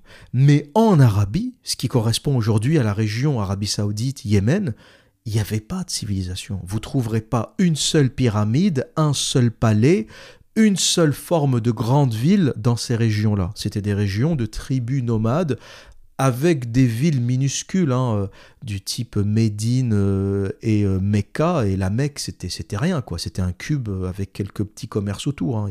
c'était pas une ville du type Rome ou Bagdad ou Damas et d'ailleurs, ça m'a fait sourire quand j'étais allé à Dubaï, j'avais passé quelques jours, je faisais une escale, euh, j'étais allé visiter le musée de la ville. Et en fait, tout a été reconstruit. Ils ont reconstruit, euh, ils ont reconstitué une tente de bédouins, euh, deux, trois bricoles. Ils n'ont pas vraiment d'histoire. C'était des villages de pêcheurs et des tribus nomades. après, je ne dis pas que c'est bien ou que c'est pas bien. Il y a des peuples qui choisissent de ne pas avoir euh, de forme sédentaire. Euh, c'est le cas des Indiens d'Amérique, Amérique du Nord. les Indiens se sont sédentarisés en Amérique du Sud, les Mayas, les Incas, les Aztèques, mais ils ne se sont pas sédentarisés en Amérique du Nord. Pourquoi Va savoir, le climat probablement. Et d'ailleurs, même quand l'islam se développe, ce qui porte vraiment l'islam, c'est pas les Arabes, c'est pas l'équivalent des Saoudiens et des Yamanites. C'est pas eux qui transforment l'islam en civilisation. C'est les Iraniens, c'est les Irakiens, donc les Perses, les Mésopotamiens. C'est les Turcs bien plus tard avec l'Empire ottoman. C'est les Égyptiens, c'est les Morts, les Maghrébins, l'Afrique du Nord. Euh, c'est eux qui, portent l'islam. L'Espagne n'a pas été envahie par des tribus de Yamanites ou des tribus de Saoudiens. L'Espagne a été envahie par des morts. Les morts, c'est essentiellement des Marocains. Des Marocains, des Algériens, peut-être des Tunisiens, mais la Tunisie, c'est déjà à l'est. La Tunisie, c'était Carthage. C'était aussi à l'époque une grande puissance. C'était un port créé par les Phéniciens, puis ensuite qui a évolué, qui a pris une forme d'indépendance et qui est devenue Carthage, euh, mais l'Espagne, à la base, génétiquement, ethniquement, est envahie par des Marocains et des Algériens, par des morts, par des moresques. D'ailleurs, si on devait euh, faire des tests génétiques pour les Espagnols du Sud, vous verrez que la majorité ont des gènes maghrébins, et pas des gènes yéménites ou saoudiens ou syriens ou irakiens. 99% des armées qui ont marché sur l'Espagne venaient euh, du Maroc, de Fès euh, et d'Algérie. Et c'est donc des civilisations existantes qui s'islamisent, qui s'arabisent et qui portent l'islam. Mais si l'islam devait reposer sur les Saoudiens, les Yéménites, euh, les Émiratis, enfin les tribus nomades euh, de la péninsule arabique, ça ne serait jamais devenu une civilisation. D'ailleurs, les grandes villes de l'islam, c'est quoi? Pour ceux qui voudraient m'apporter la contradiction, les grandes villes de l'islam, c'est quoi historiquement? Où est-ce qu'on allait chercher la science? C'était Bagdad, c'était Damas. Bagdad, euh, bon, euh, pas besoin de vous faire un dessin, hein, ça se passe en Irak, et Damas, c'est la Syrie.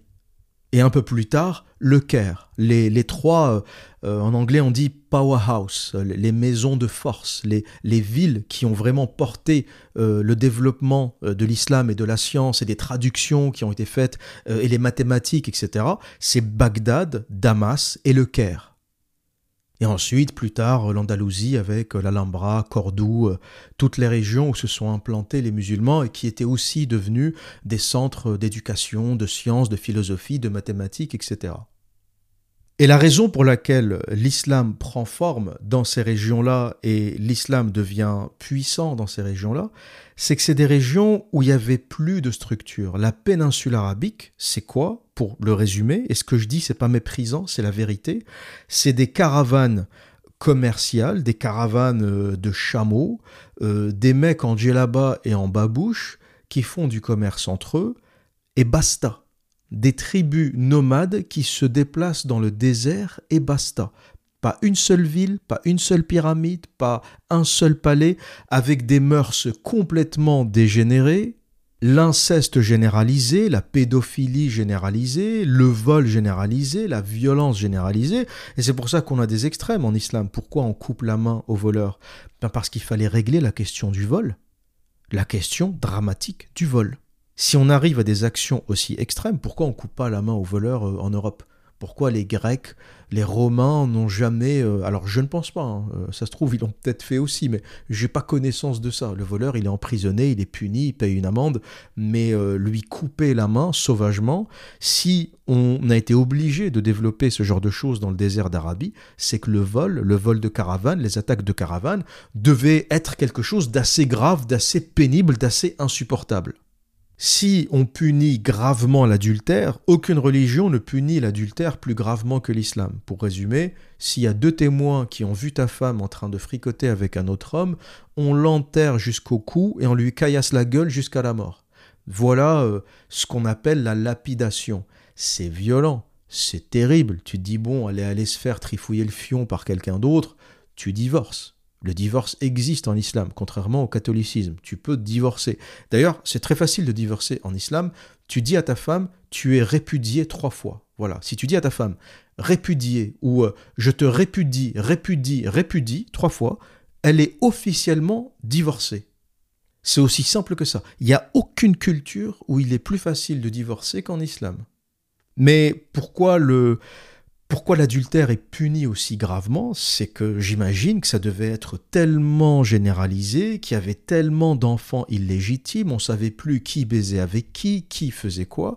Et pour résumer, l'islam s'implante dans des régions du chaos. Partout où il n'y a aucune structure, partout où les pères baisent avec leurs filles, où le vol est généralisé, où c'est le chaos intégral, l'islam est vu comme un remède. Et c'est pour ça qu'il ne s'est pas implanté en Europe, parce qu'en Europe, on avait déjà une structure. On est des descendants de Grecs et de Romains.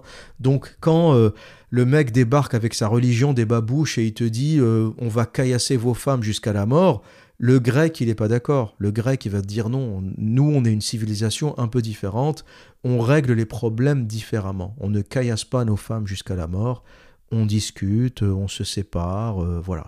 C'est un choix de civilisation. Quand l'islam débarque et dit on va couper la main à tous les voleurs, les Grecs répondent euh, non, je suis pas, non, je suis pas d'accord. C'est violent. Nous, on a une justice, euh, on juge les gens. Euh, on est, on est des occidentaux. On a une autre vision des choses. Et c'est pour ça que l'islam ne prend pas, parce qu'on avait déjà une justice, on avait déjà une démocratie, on avait déjà des philosophes, on avait déjà des écrits. Donc quand l'islam arrive, ça nous impressionne pas. On a plutôt tendance à dire qu'est-ce que c'est que ce truc?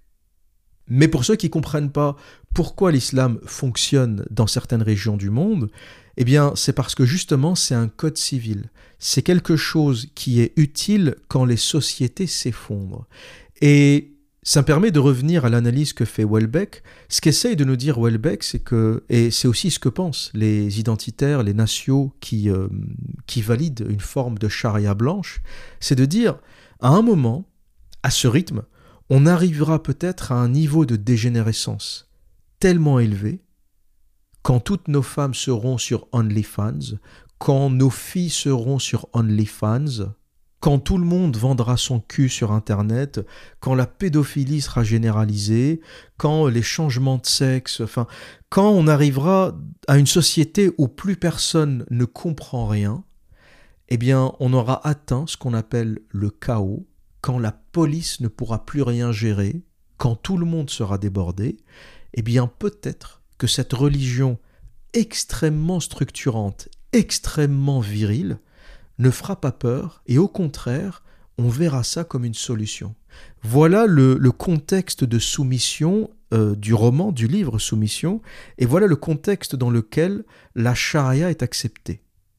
C'est-à-dire qu'à un moment, l'Européen doit choisir entre ma fille passe son temps sur OnlyFans à écarter ses fesses et la charia qui interdit tout simplement OnlyFans en France, qui interdit tout simplement aux femmes de se balader à moitié à poil. Et je suis certain qu'il y a plein de pères qui vont dire Ben moi, la charia, je signe. Donne-moi le papier, je signe en bas. J'en ai ras le cul de voir ma fille dans sa chambre en train de se filmer avec son iPhone euh, Pro Max euh, et d'écarter son cul euh, avec 200 000 hommes en train de baver et de la regarder. Le mec, il va dire Donne-moi là, tout de suite, je signe en bas. Tu me donnes tout le texte de la charia je signe, j'en ai, j'en ai ras le cul de voir cette poufiasse, je signe. Pareil pour les émeutes, pareil pour la violence. Si on appliquait la charia en France, tous les gamins qu'on a attrapés, je ne sais pas combien il y en a, 200, 300, tous les émeutiers qu'on a attrapés, ben ceux-là, on leur coupe la main. C'est ça la charia, les mecs. On leur coupe la main. On aurait plein de manchots dans les rues d'Île-de-France. Tous ceux qui ont été chopés en train de voler, on leur tranche la main. Et je te garantis qu'aujourd'hui, il y a plein d'Européens, il y a plein de Blancs qui sont prêts à signer en bas de la page, en tranche la main au voleur. Ok, moi personnellement, je signe. Hein. La racaille qui vole des baskets, on lui coupe la main, je signe tout de suite. Et vous allez voir qu'au bout de deux, trois mains tranchées, il n'y aura plus de vol. Ça sera comme à Dubaï, ça sera terminé. À Dubaï, tu laisses ton téléphone sur un banc, il n'y a personne qui le touche. Euh, je ne pense pas qu'à Dubaï on applique la charia au sens euh, en tranche la main, etc. Mais il y a une rigueur, c'est incroyable. Tous les blancs qui sont allés travailler à Dubaï ont changé d'avis sur l'islam. T'as même des nations, des identitaires qui passaient leur temps sur Internet à cracher sur l'islam. Ils sont allés à Dubaï, ils ont dit en fait, euh, ah ouais, ça marche quoi. Alors je suis pas d'accord avec le dogme, je suis pas musulman, mais putain, les rues sont propres. J'ai perdu mon iPhone dans un taxi t'appelles la compagnie de taxi, tu récupères ton téléphone, tu le récupères, personne ne le touche. Déjà, il y a une caméra dans le taxi, donc on voit tout ce qui s'y passe. Tu les appelles, tu récupères ton téléphone. Point. Tu donnes juste l'heure à laquelle tu as pris le taxi, il vérifie les caméras, tu récupères ton téléphone. Et c'est là où les gens se sont dit, en fait, le problème, euh, c'est pas l'islam dans l'absolu, parce que au Koweït, on vit très bien, en Arabie Saoudite, on vit très bien, dans les Émirats, on vit très bien, euh, en Turquie, on vit très bien. Il euh, n'y a que l'Europe, en fait, qui transforme les musulmans en racailles. Même aux États-Unis, je vous l'ai dit, les musulmans aux États-Unis ne posent pas problème. Il n'y en a pas beaucoup, mais c'est pas un problème. Il n'y a que l'Europe qui est une machine à fabriquer de la racaille. C'est assez intéressant. La réponse, je vous l'ai donnée. C'est l'islam qui rencontre le communisme. C'est l'islam qui rencontre le gauchisme. C'est la petite gauchias, c'est le logiciel de gauchias à la française qui rencontre l'islam. Et c'est comme ça que la chimie de la racaille opère. Voilà, je viens de théoriser une chimie de la racaille. Et est-ce que l'islam deviendra, en raison de la démographie et en raison de l'immigration, la religion principale en Europe? Je ne le pense pas. La raison est que la démographie est de moins en moins forte. C'est vrai que la démographie des années 60, 70, 80 et même 90 était impressionnante. On aurait pu se dire qu'à ce rythme, euh, on aurait remplacé la population française. Sauf qu'on observe que c'est faux. Aujourd'hui, les femmes musulmanes font euh, deux enfants, peut-être maximum trois. C'est élevé par rapport à la moyenne française qui est de 1,8 euh, enfants par femme. Euh, donc deux, deux et demi, c'est un peu plus élevé. Mais c'est pas, c'est pas extraordinaire, c'est pas impressionnant, c'est pas trois et demi, quatre enfants par femme. C'est plus le cas aujourd'hui.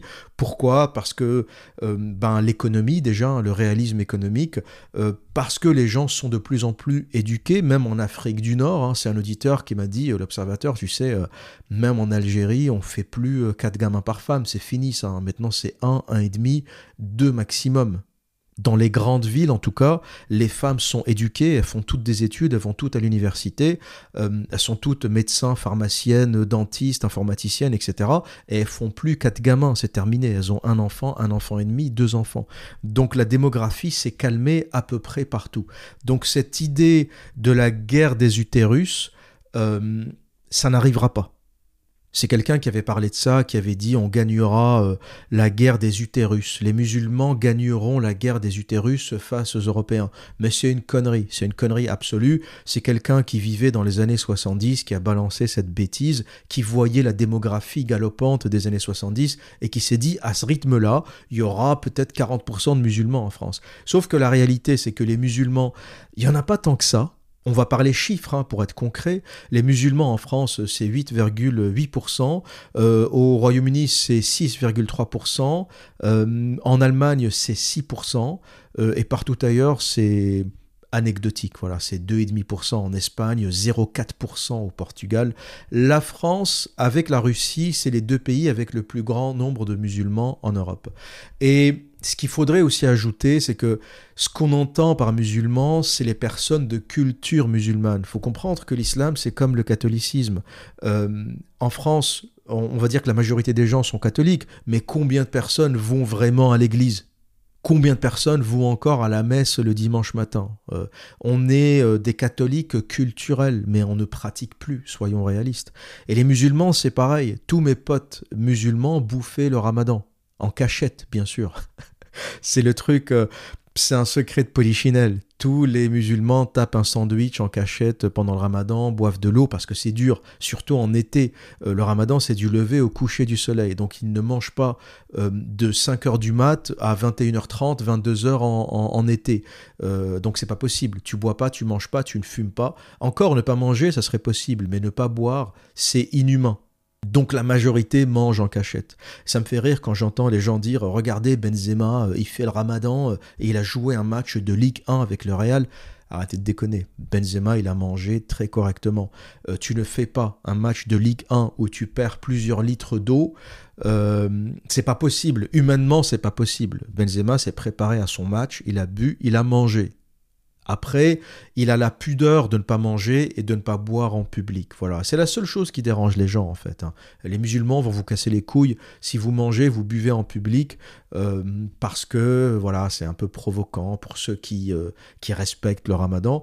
Mais en général, la majorité des musulmans mangent en cachette. Je vous connais les mecs, je vous connais. Voilà. Faut qu'on arrête de se voiler la face, faut qu'on arrête de se mentir entre nous. On se connaît depuis longue date. Hein. Pour moi, le ramadan et la sodomie chez les femmes musulmanes, même combat, c'est des secrets de polichinelle. La musulmane adore la sodomie, le musulman mange le ramadan. Donc la majorité des musulmans aujourd'hui sont des musulmans culturels. Donc en France, quand tu t'appelles euh, Mohamed, Kader, Slimane, euh, je ne sais quel autre nom, Karim, euh, tu es classé comme musulman enregistré comme musulman dans les statistiques. Mais combien pratiquent vraiment? Combien font les cinq prières par jour? Combien font le ramadan? Combien font euh, la zakat? La zakat, c'est euh, l'aumône, c'est le don, c'est donner de l'argent euh, aux pauvres. combien font le pèlerinage de la Mecque? Même si c'est pas obligatoire, hein, le pèlerinage, c'est sous conditions financières. Il n'y a pas beaucoup de musulmans qui font tout ça. La majorité ne le font pas. Combien de musulmans restent chastes jusqu'au mariage? Combien de musulmans respectent vraiment leur propre religion? Très très peu. De tous les musulmans que j'ai connus, il n'y en a aucun, il y en a aucun qui respecte les euh, règles euh, les piliers de sa propre religion. Je n'ai connu aucun musulman qui faisait cinq fois par jour la prière. Je n'ai connu aucun musulman qui faisait vraiment son ramadan. Je n'ai connu aucun musulman qui faisait l'aumône, qui faisait la zakat et qui donnait un peu de son argent tous les mois aux pauvres. La majorité des musulmans, en fait, ne pratiquent pas du tout l'islam. Et c'est ni une moquerie ni un reproche. C'est le cas des chrétiens, c'est le cas des juifs. Aujourd'hui, la majorité des juifs sont des juifs culturels. Mais combien font vraiment le Shabbat Combien font vraiment, euh, pratiquent vraiment les rites euh, Très peu. Et de moins en moins. Et j'ai envie de dire tant mieux. Ça veut dire que les gens, au final, euh, l'humain reste un humain. Il a des pulsions, il a des envies, et toutes ces règles irréalistes, quand c'est pas quand c'est pas faisable, les gens ne le font pas. Voilà, c'est pas faisable de ne pas boire d'eau de 5h du matin à 22h euh, le soir. C'est pas humain, en été surtout, c'est pas humain. Donc les gens ne le font pas. Et pour revenir à l'islam, ce que je souhaitais ajouter, c'est que c'est utile dans un contexte de chaos et dans un contexte où il n'y a pas de structure. Je vais vous donner un exemple. Vous prenez quelqu'un qui est complètement paumé, un gamin paumé, qui se drogue, qui boit, qui fait des bêtises, qui vole. Vous appliquez la charia. Le gamin va commencer à faire la prière cinq fois par jour, avec des ablutions cinq fois par jour. Faut se laver cinq fois par jour. Donc, hygiène parfaite, constamment. Il faut se lever, faire les cinq prières. La première prière au lever du soleil, et puis les autres prières pendant la journée. La prière aussi est une forme de méditation, c'est-à-dire que dès que tu as envie de faire une bêtise, il y a la prière qui arrive, tu sors ton tapis, tu fais ta prière et l'envie de cette bêtise peut te passer. Ce gamin qui n'a aucune structure, finalement, cette religion qui est euh, très structurante va lui donner un cadre. Et voilà pour qui l'islam est utile. Ça n'est utile que pour cette frange de la population. Si vous me dites est-ce que l'islam est utile pour moi, je vais répondre non. Non, parce que j'ai une structure. J'ai pas besoin de la prière pour me lever le matin. J'ai pas besoin des cinq prières pour méditer. J'ai pas besoin de l'islam pour les ablutions, pour rester propre euh, constamment. J'ai déjà ces règles. Je n'ai pas besoin de l'islam pour me dire de ne pas me droguer, de ne pas boire. Je consomme quasiment pas d'alcool. Et quand je le fais c'est exceptionnel dans un euh, contexte festif. Tu sors avec des potes euh, tu bois une bière mais c'est je sais pas je dois boire une bière par mois quoi. C'est je bois quasiment plus d'alcool. Euh, donc j'ai pas besoin de l'islam pour ça. Et je dois mieux me comporter que la majorité des musulmans. Donc quand tu es issu d'une culture gréco-romaine t'as aucune religion abrahamique qui te sera utile. Aucune quand tu es le descendant de Marc Aurel, t'as pas besoin de l'islam. Mon livre de chevet, c'est Meditaciones de Marc Aurel, Pensée pour moi-même. Ça me repose. Le Coran, j'ai lu, ça me fatigue. Voilà, je vais être très honnête. Vous voulez mon, retour honnête sur le Coran que j'ai lu en français, en anglais, un peu en arabe aussi? Oui, j'ai commencé à apprendre l'arabe avec euh, tous mes clients qataris. Je connais déjà quelques mots. Et j'ai lu des extraits du Coran en arabe, et c'est très très beau d'ailleurs. Et je peux même vous lire un petit verset en arabe. C'est l'un des versets les plus mystérieux parce qu'on ne sait pas ce que ça veut dire en fait. Ça commence par alif, lam, mim. Et on ne sait pas trop ce que ça veut dire. C'est trois lettres en arabe. Alif, c'est A. Lam, c'est L. Mim, c'est M. Et on ne sait pas euh, pourquoi ça commence comme ça. Est-ce que c'est une erreur d'écriture? Et ça dit Alif, Lam, Mim, tilka ayatul kitab walladhi anzala ilayka min rabbikal haq walakin nas la yu'minun. Alif Lam Mim, c'est verset du livre qu'on a descendu à toi, que Dieu a descendu à toi. Il a descendu la vérité, mais beaucoup de gens n'y croient pas. Voilà un peu le contexte du Coran et de l'islam. C'est très beau, ça rime, je trouve ça très beau. Hein. Alif Lam Mim, Tilka Ayat al Kitab, Walladhi Anzala Ilaika, etc. etc. C'est beau. Euh, c'est très, euh, c'est écrit sous forme de prose, ça rime, c'est beau, mais ça ne veut rien dire. On a descendu le livre qui dit la vérité, Dieu a descendu sur toi le livre qui dit la vérité, Walakin, et seulement, La. La majorité des gens ne croient pas. Euh, oui, l'observateur euh, apprend l'arabe. Alors, il y a beaucoup de gens qui ne me prennent pas au sérieux. Vous savez, ils rigolent parce que Bon, des fois, je fais un peu d'humour, je fais le marrant, mais j'ai une capacité incroyable à apprendre des langues. Hein. Euh, je parle anglais, espagnol, je suis en train d'apprendre l'arabe, je me mettrai un jour au russe. Euh, et, les gens ont tendance des fois à sous-estimer mon intelligence parce que je me mets à leur niveau, je discute, je rigole. Mais oui, si je me mets à l'arabe, en, en six mois, j'ai appris l'arabe classique et je parlerai mieux arabe que n'importe quel maghrébin, parce qu'il faut savoir que les maghrébins ne parlent pas l'arabe classique. Hein. Euh, wesh, wesh, wesh, ce n'est pas de l'arabe. Wesh, c'est un dialecte, c'est même pas un dialecte maghrébin, c'est un dialecte algérien. Wesh qui veut dire quoi? En arabe classique, quoi, c'est mada. Et comment, c'est kaifa? Wesh, ça veut un peu dire les deux. C'est quoi? Euh, ça, ça peut aussi vouloir dire comment, quoi, comment. C'est un peu, c'est, une forme d'argot en fait. En Afrique du Nord, c'est les gens parlent un créole, un créole qui est un mélange de berbère, d'arabe, d'italien, d'espagnol, de français. C'est, c'est, c'est vraiment un créole en fait. C'est pas du tout de l'arabe. Tu dis wesh à un saoudien, il va te regarder de travers. Tu dis wesh à un irakien, il va te regarder de travers. Le wesh n'existe pas en arabe. Ce n'est pas de l'arabe, c'est de l'argot algérien. C'est du créole algérien. Même au Maroc ou en Tunisie, je pense qu'on ne dit pas wesh. J'ai pas entendu de wesh wesh euh, dans ces régions-là. Euh, et c'est aussi ça le drame de l'immigration, c'est que c'est des déracinés euh, des deux côtés de la Méditerranée. C'est-à-dire qu'ils n'ont rien pris en fait. C'est le drame et c'est pas de leur faute. C'est comme ça, c'est des déracinés.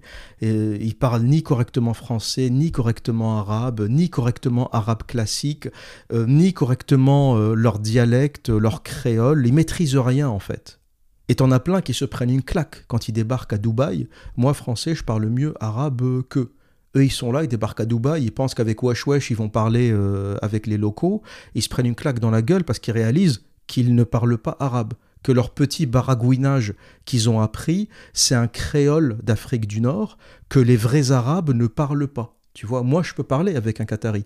Un Algérien, un gars euh, de la banlieue française, ou un Marocain ou un Tunisien, qui a grandi dans la banlieue française et qui a appris wesh wesh, ne pourrait pas parler avec mon client Qatari parce que mon client qatari parle un arabe classique, qui est similaire euh, à l'arabe libanais, à l'arabe syrien. Quand je suis en réunion, le représentant du client est libanais, euh, l'entreprise, euh, le gars qui gère, le chef de projet est syrien, et le client est qatari. Et les trois parlent ensemble. Ils ont à peu près le même dialecte, la même musicalité.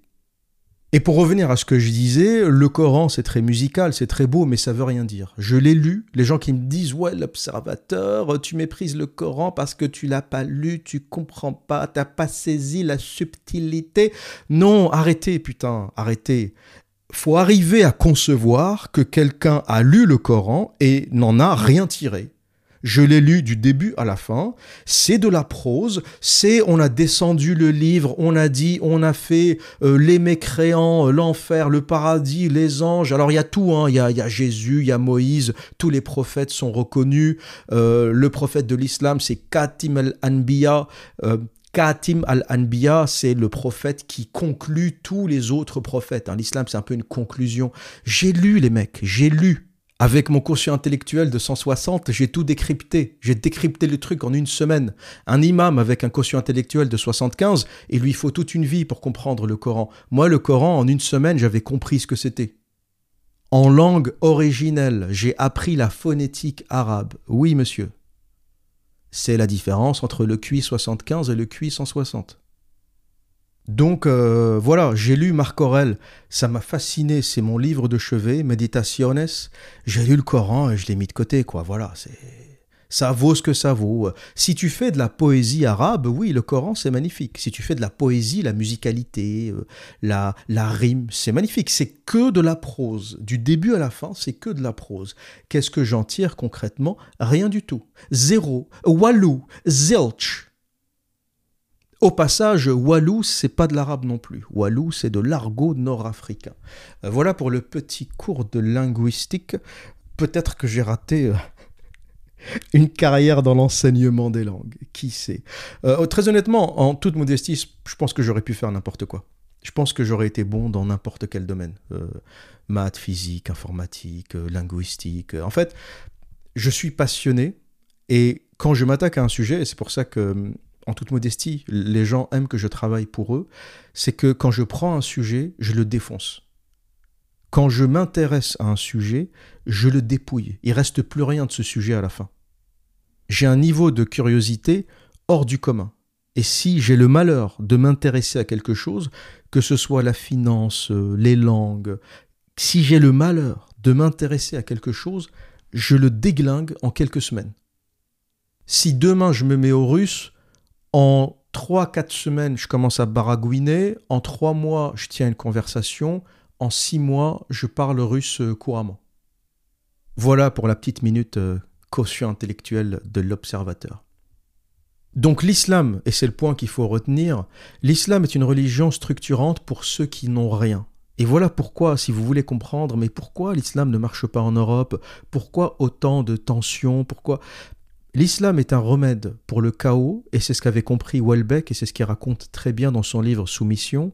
L'islam est intéressant pour les civilisations qui s'effondrent, et peut-être qu'il deviendra intéressant pour l'Europe, si on continue à prendre ce chemin de dégénérescence. Peut-être que beaucoup, comme je le disais, en voyant leurs filles sur OnlyFans, en voyant leurs femmes faire n'importe quoi, en voyant leurs enfants devenir des délinquants, peut-être que beaucoup se diront finalement, cette charia ne nous fait pas peur on est tellement dégénérescent, on est en train d'atteindre un niveau de dégénérescence tellement profond que cette charia blanche ne me fait pas peur. Et voilà ce que raconte Welbeck, et c'est vraiment un, roman que je vous invite à lire. Et j'avais fait aussi un podcast au sujet de l'islam, religion, red pill, où j'expliquais un peu plus en détail ce que je suis en train de vous raconter aujourd'hui, euh, cette notion d'antidote pour le chaos, cette notion d'une religion qui trouve sens dans une société qui s'effondre. Les situations de chaos, en appliquant la charia, sont réglées en une semaine. Tu coupes la main à trois voleurs de t-shirts, là, euh, les gamins qui sont allés voler des Nike euh, et des baskets euh, pendant les émeutes, tu coupes la main à trois gamins, pour faire exemple, c'est terminé. Tu as réglé le problème de la délinquance en Ile-de-France. Donc ce que raconte Welbeck dans Soumission, c'est que dans un contexte d'une France intégralement dégénérée, d'une social-démocratie qui s'effondre, des hommes qui vivent une misère sexuelle terrible, des femmes qui ne font plus d'enfants, d'un espoir qui a complètement disparu, parce qu'une société qui ne fait plus d'enfants, c'est une société sans espoir, dans ce cadre-là, un président qui relance la natalité sur la base de la charia, euh, qui relance la structure familiale, qui relance l'économie, il ne faut pas oublier que le prophète de l'islam est un commerçant. C'est à la base son métier. C'est un commerçant. C'est pas un berger euh, comme Moïse ou un charpentier comme, euh, comme Jésus. C'est un commerçant. Le prophète de l'islam, c'est un mec qui gérait des caravanes. C'est comme ça que commence son histoire. Donc l'islam est par essence une religion du commerce.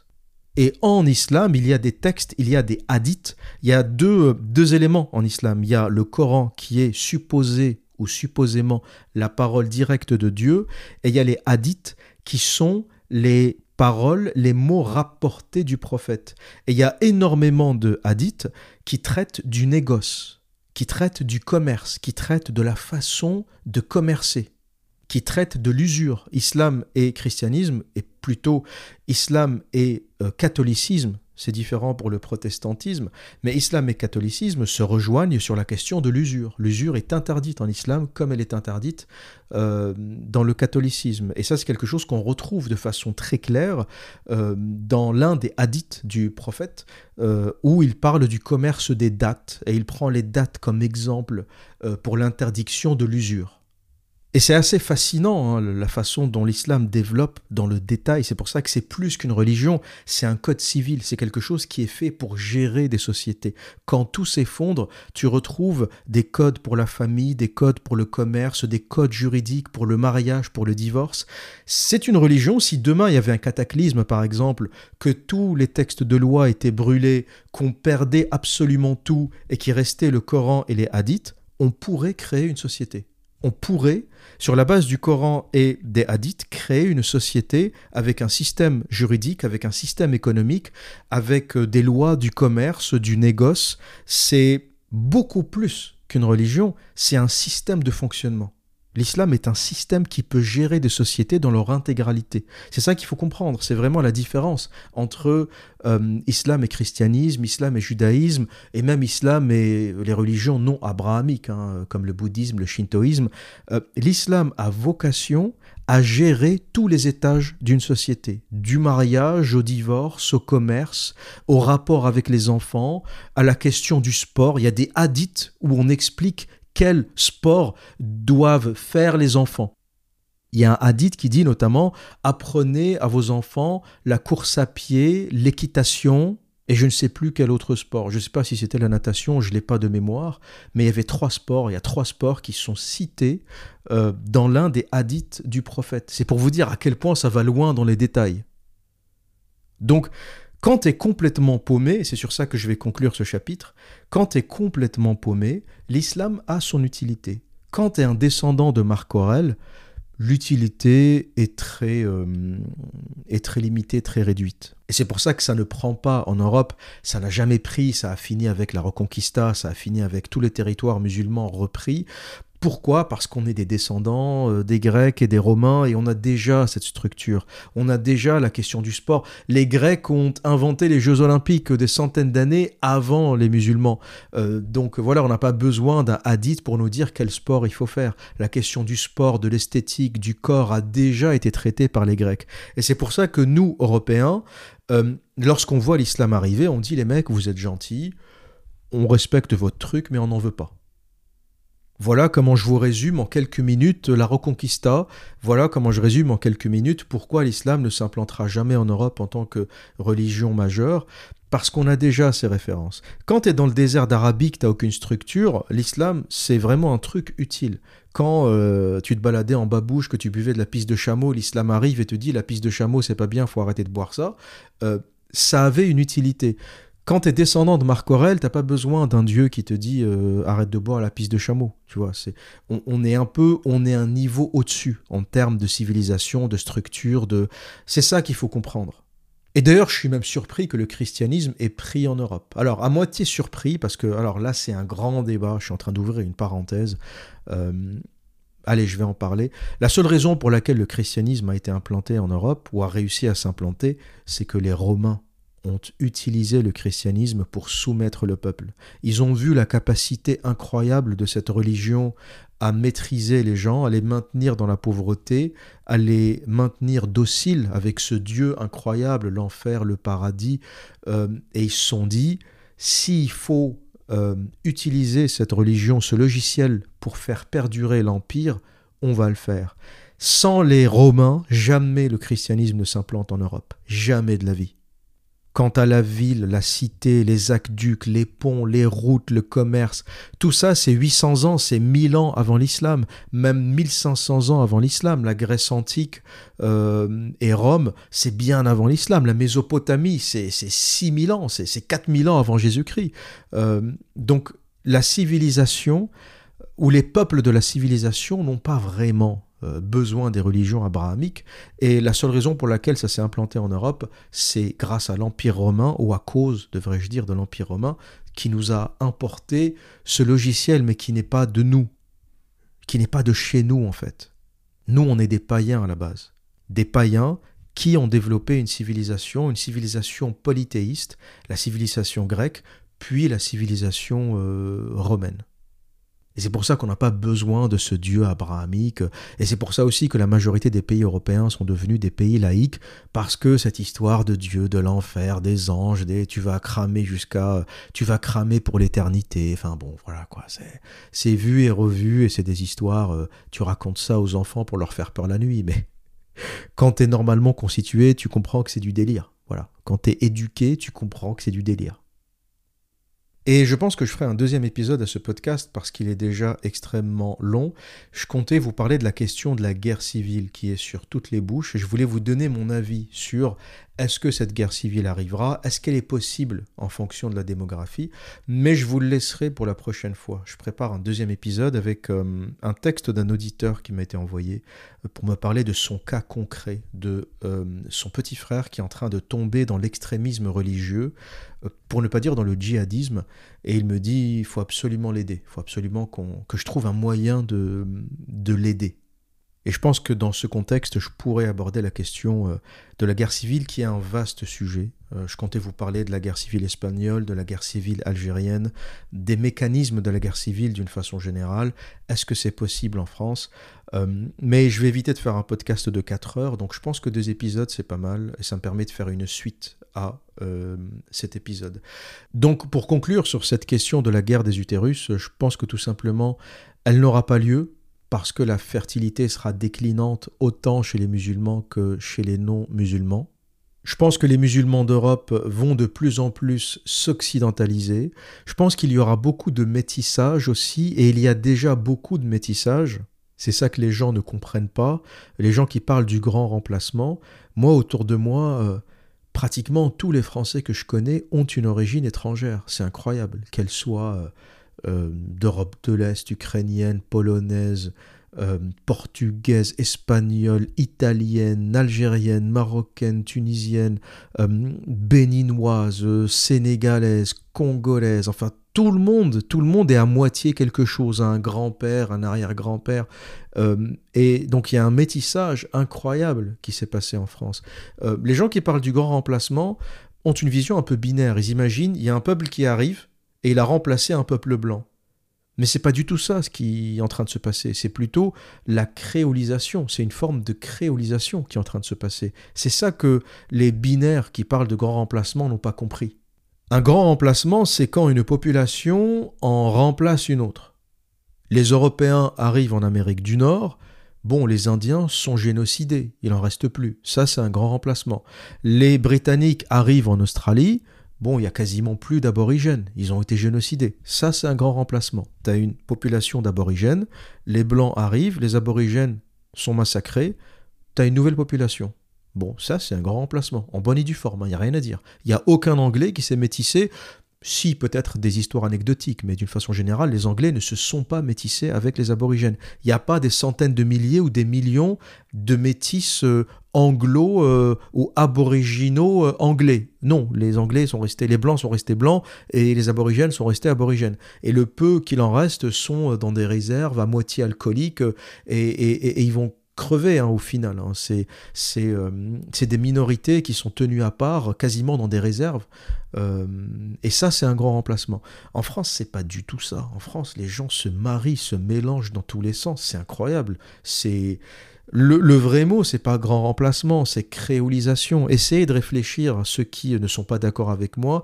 Visualisez autour de vous vos amis, vos collègues, et regardez le nombre euh, de métis. Alors, il y a des métis visibles le métis franco-congolais, franco-camerounais, euh, lui, il est visible parce qu'il est métis, il a la peau euh, foncée, il a la peau euh, ébène. mais le métis franco-algérien, franco-tunisien, franco-marocain, il a tendance à être blanc, parfois blond, hein, beaucoup de blond en Afrique du Nord. Donc physiquement, ils ne sont plus identifiables. Et on ne sait même pas qu'ils sont métis. T'as plein de blonds aux yeux bleus, euh, tu discutes avec lui deux minutes, il te dit euh, je suis kabyle, je suis marocain, je suis un berbère euh, du Rif. Le mec il ressemble à un Suédois, tu, tu d'où t'arrives Et il y a plein de cas comme ça en France, des métissages blancs, donc on ne les voit pas. Comment tu fais la différence entre un Français de souche et un métis de mère française et de père kabyle qui lui aussi est blond? Comment tu fais la différence entre les enfants d'un Français de souche et les enfants de Zidane hein, Zidane le Kabyle, qui fait des enfants à sa femme espagnole, tu regardes ses enfants, euh, Enzo, Enzo Zidane, bon, euh, c'est un Espagnol, quoi. Il n'a pas du tout la dégaine d'un Maghrébin. Les enfants de Zidane, c'est fini. C'est des métis blancs européens et ils seront espagnols parce qu'il a décidé de vivre en Espagne.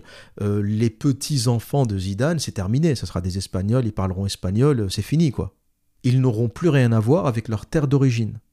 Donc, faut pas oublier qu'il y a un métissage visible, Forcément, le métissage avec euh, des Africains subsahariens est encore visible par la couleur de peau, mais le métissage blanc, euh, ben, tu le vois plus, quoi.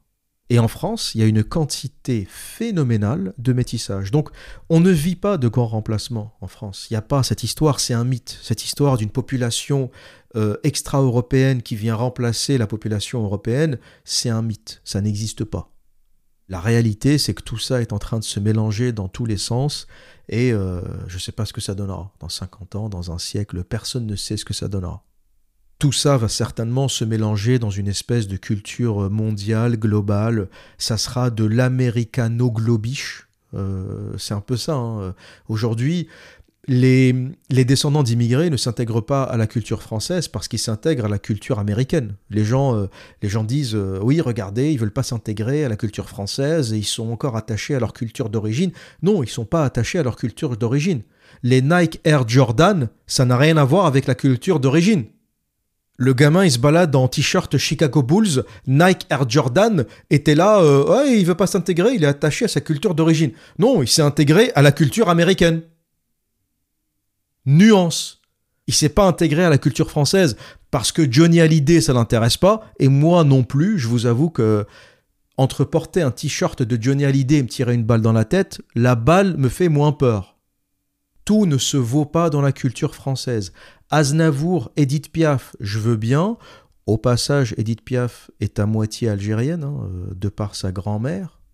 Pour ceux qui parlent du grand remplacement, Edith Piaf est une métisse. Il y a très peu de gens qui le savent, mais je vous l'apprends. Edith Piaf est à moitié, moitié française, moitié algérienne. Hein, donc euh, Edith Piaf est une petite métisse. Donc euh, il y a la culture française Piaf, Aznavour, Gainsbourg, ça je veux bien. Il y a la culture française Johnny Hallyday, ça je vous le laisse. Hein. Johnny Hallyday pour moi c'est un Américain. C'est un Américain euh, que les Américains n'ont jamais voulu écouter. Toute sa vie Johnny Hallyday il a sucé de l'Américain. La veste en cuir, la Harley Davidson, il est allé habiter en Californie. Ils n'ont jamais entendu parler de lui toute sa vie. Johnny Hallyday, c'est la référence, c'est l'exemple de l'américanisation de la France. Il a tout fait pour devenir américain. Pas un seul Américain n'a jamais acheté un album de Johnny Hallyday.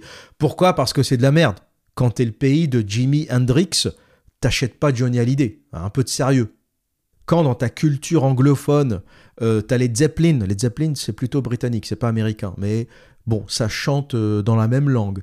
Quant à les Zeppelin, les Rolling Stones, les Beatles, Jimi Hendrix, Bob Dylan, et t'as Johnny Hallyday qui arrive, bon, tu comprends qu'il y a un problème de niveau, quoi. Donc, euh, quand les gens disent Ah oui, à l'enterrement de Johnny Hallyday, il n'y avait pas beaucoup de gamins de banlieue. Oui, mais Johnny Hallyday, c'est un Américain. Hein. C'est un Américain, il roulait en Harley Davidson, il, faisait son Américain, il faisait son Elvis Presley. Euh, ben, les gamins de banlieue qui veulent pas aller le voir, moi je comprends parfaitement. Hein il n'intéresse personne. Donc en réalité, personne ne connaît l'avenir. Le futur est fait de signes noirs, comme le disait euh, Nicolas Nassim Taleb. Le futur est fait d'imprévus. Et je ne serais pas surpris que les jeunes Français, dans quelques années, en fait, euh, ça sera des américano-globiches, des américano euh, globalisés en Nike Air Jordan, en t-shirt Chicago Bulls avec la casquette Chicago Bulls, euh, qui parleront à moitié américain. Et au final, oui, ils s'intégreront pas à la culture française, mais ils seront pas non plus intégrés à leur culture d'origine. C'est ça que qu'il faut comprendre. Faut arrêter de dire ouais, ils vivent encore dans leur culture d'origine. Non, c'est ce qui se passe, c'est l'américanisation. Le rap, c'est de l'américanisation. Les gangs, c'est de l'américanisation. Euh, la délinquance, la drogue, tout ça, c'est de l'américanisation. Ça n'a rien à voir avec euh, leur culture d'origine. Donc soyons un peu réalistes, objectifs, et surtout modestes sur l'avenir. Tous les émouriens, euh, les débilos émouriens qui parlent de guerre civile, qui parlent de grand remplacement, soyons objectifs. Les gens se métissent, ils se créolisent mais on n'est pas des aborigènes qui sont en train de se faire remplacer par une autre race. Et je vous parlerai euh, de guerre civile dans mon prochain podcast. Celui-ci est suffisamment long euh, et je développerai un peu plus euh, cette question. C'est un sujet passionnant, le sujet de la guerre civile. J'ai beaucoup étudié la guerre civile espagnole, la guerre civile algérienne, et, ça permettra d'analyser objectivement la situation française et on pourra conclure sur cette question, une guerre civile est-elle possible? Et je vous réserve la surprise euh, pour le prochain podcast. Voilà ce que j'avais à dire pour aujourd'hui. Et que dire d'autre? Eh bien, comme à mon habitude, prenez soin de vous et à très bientôt.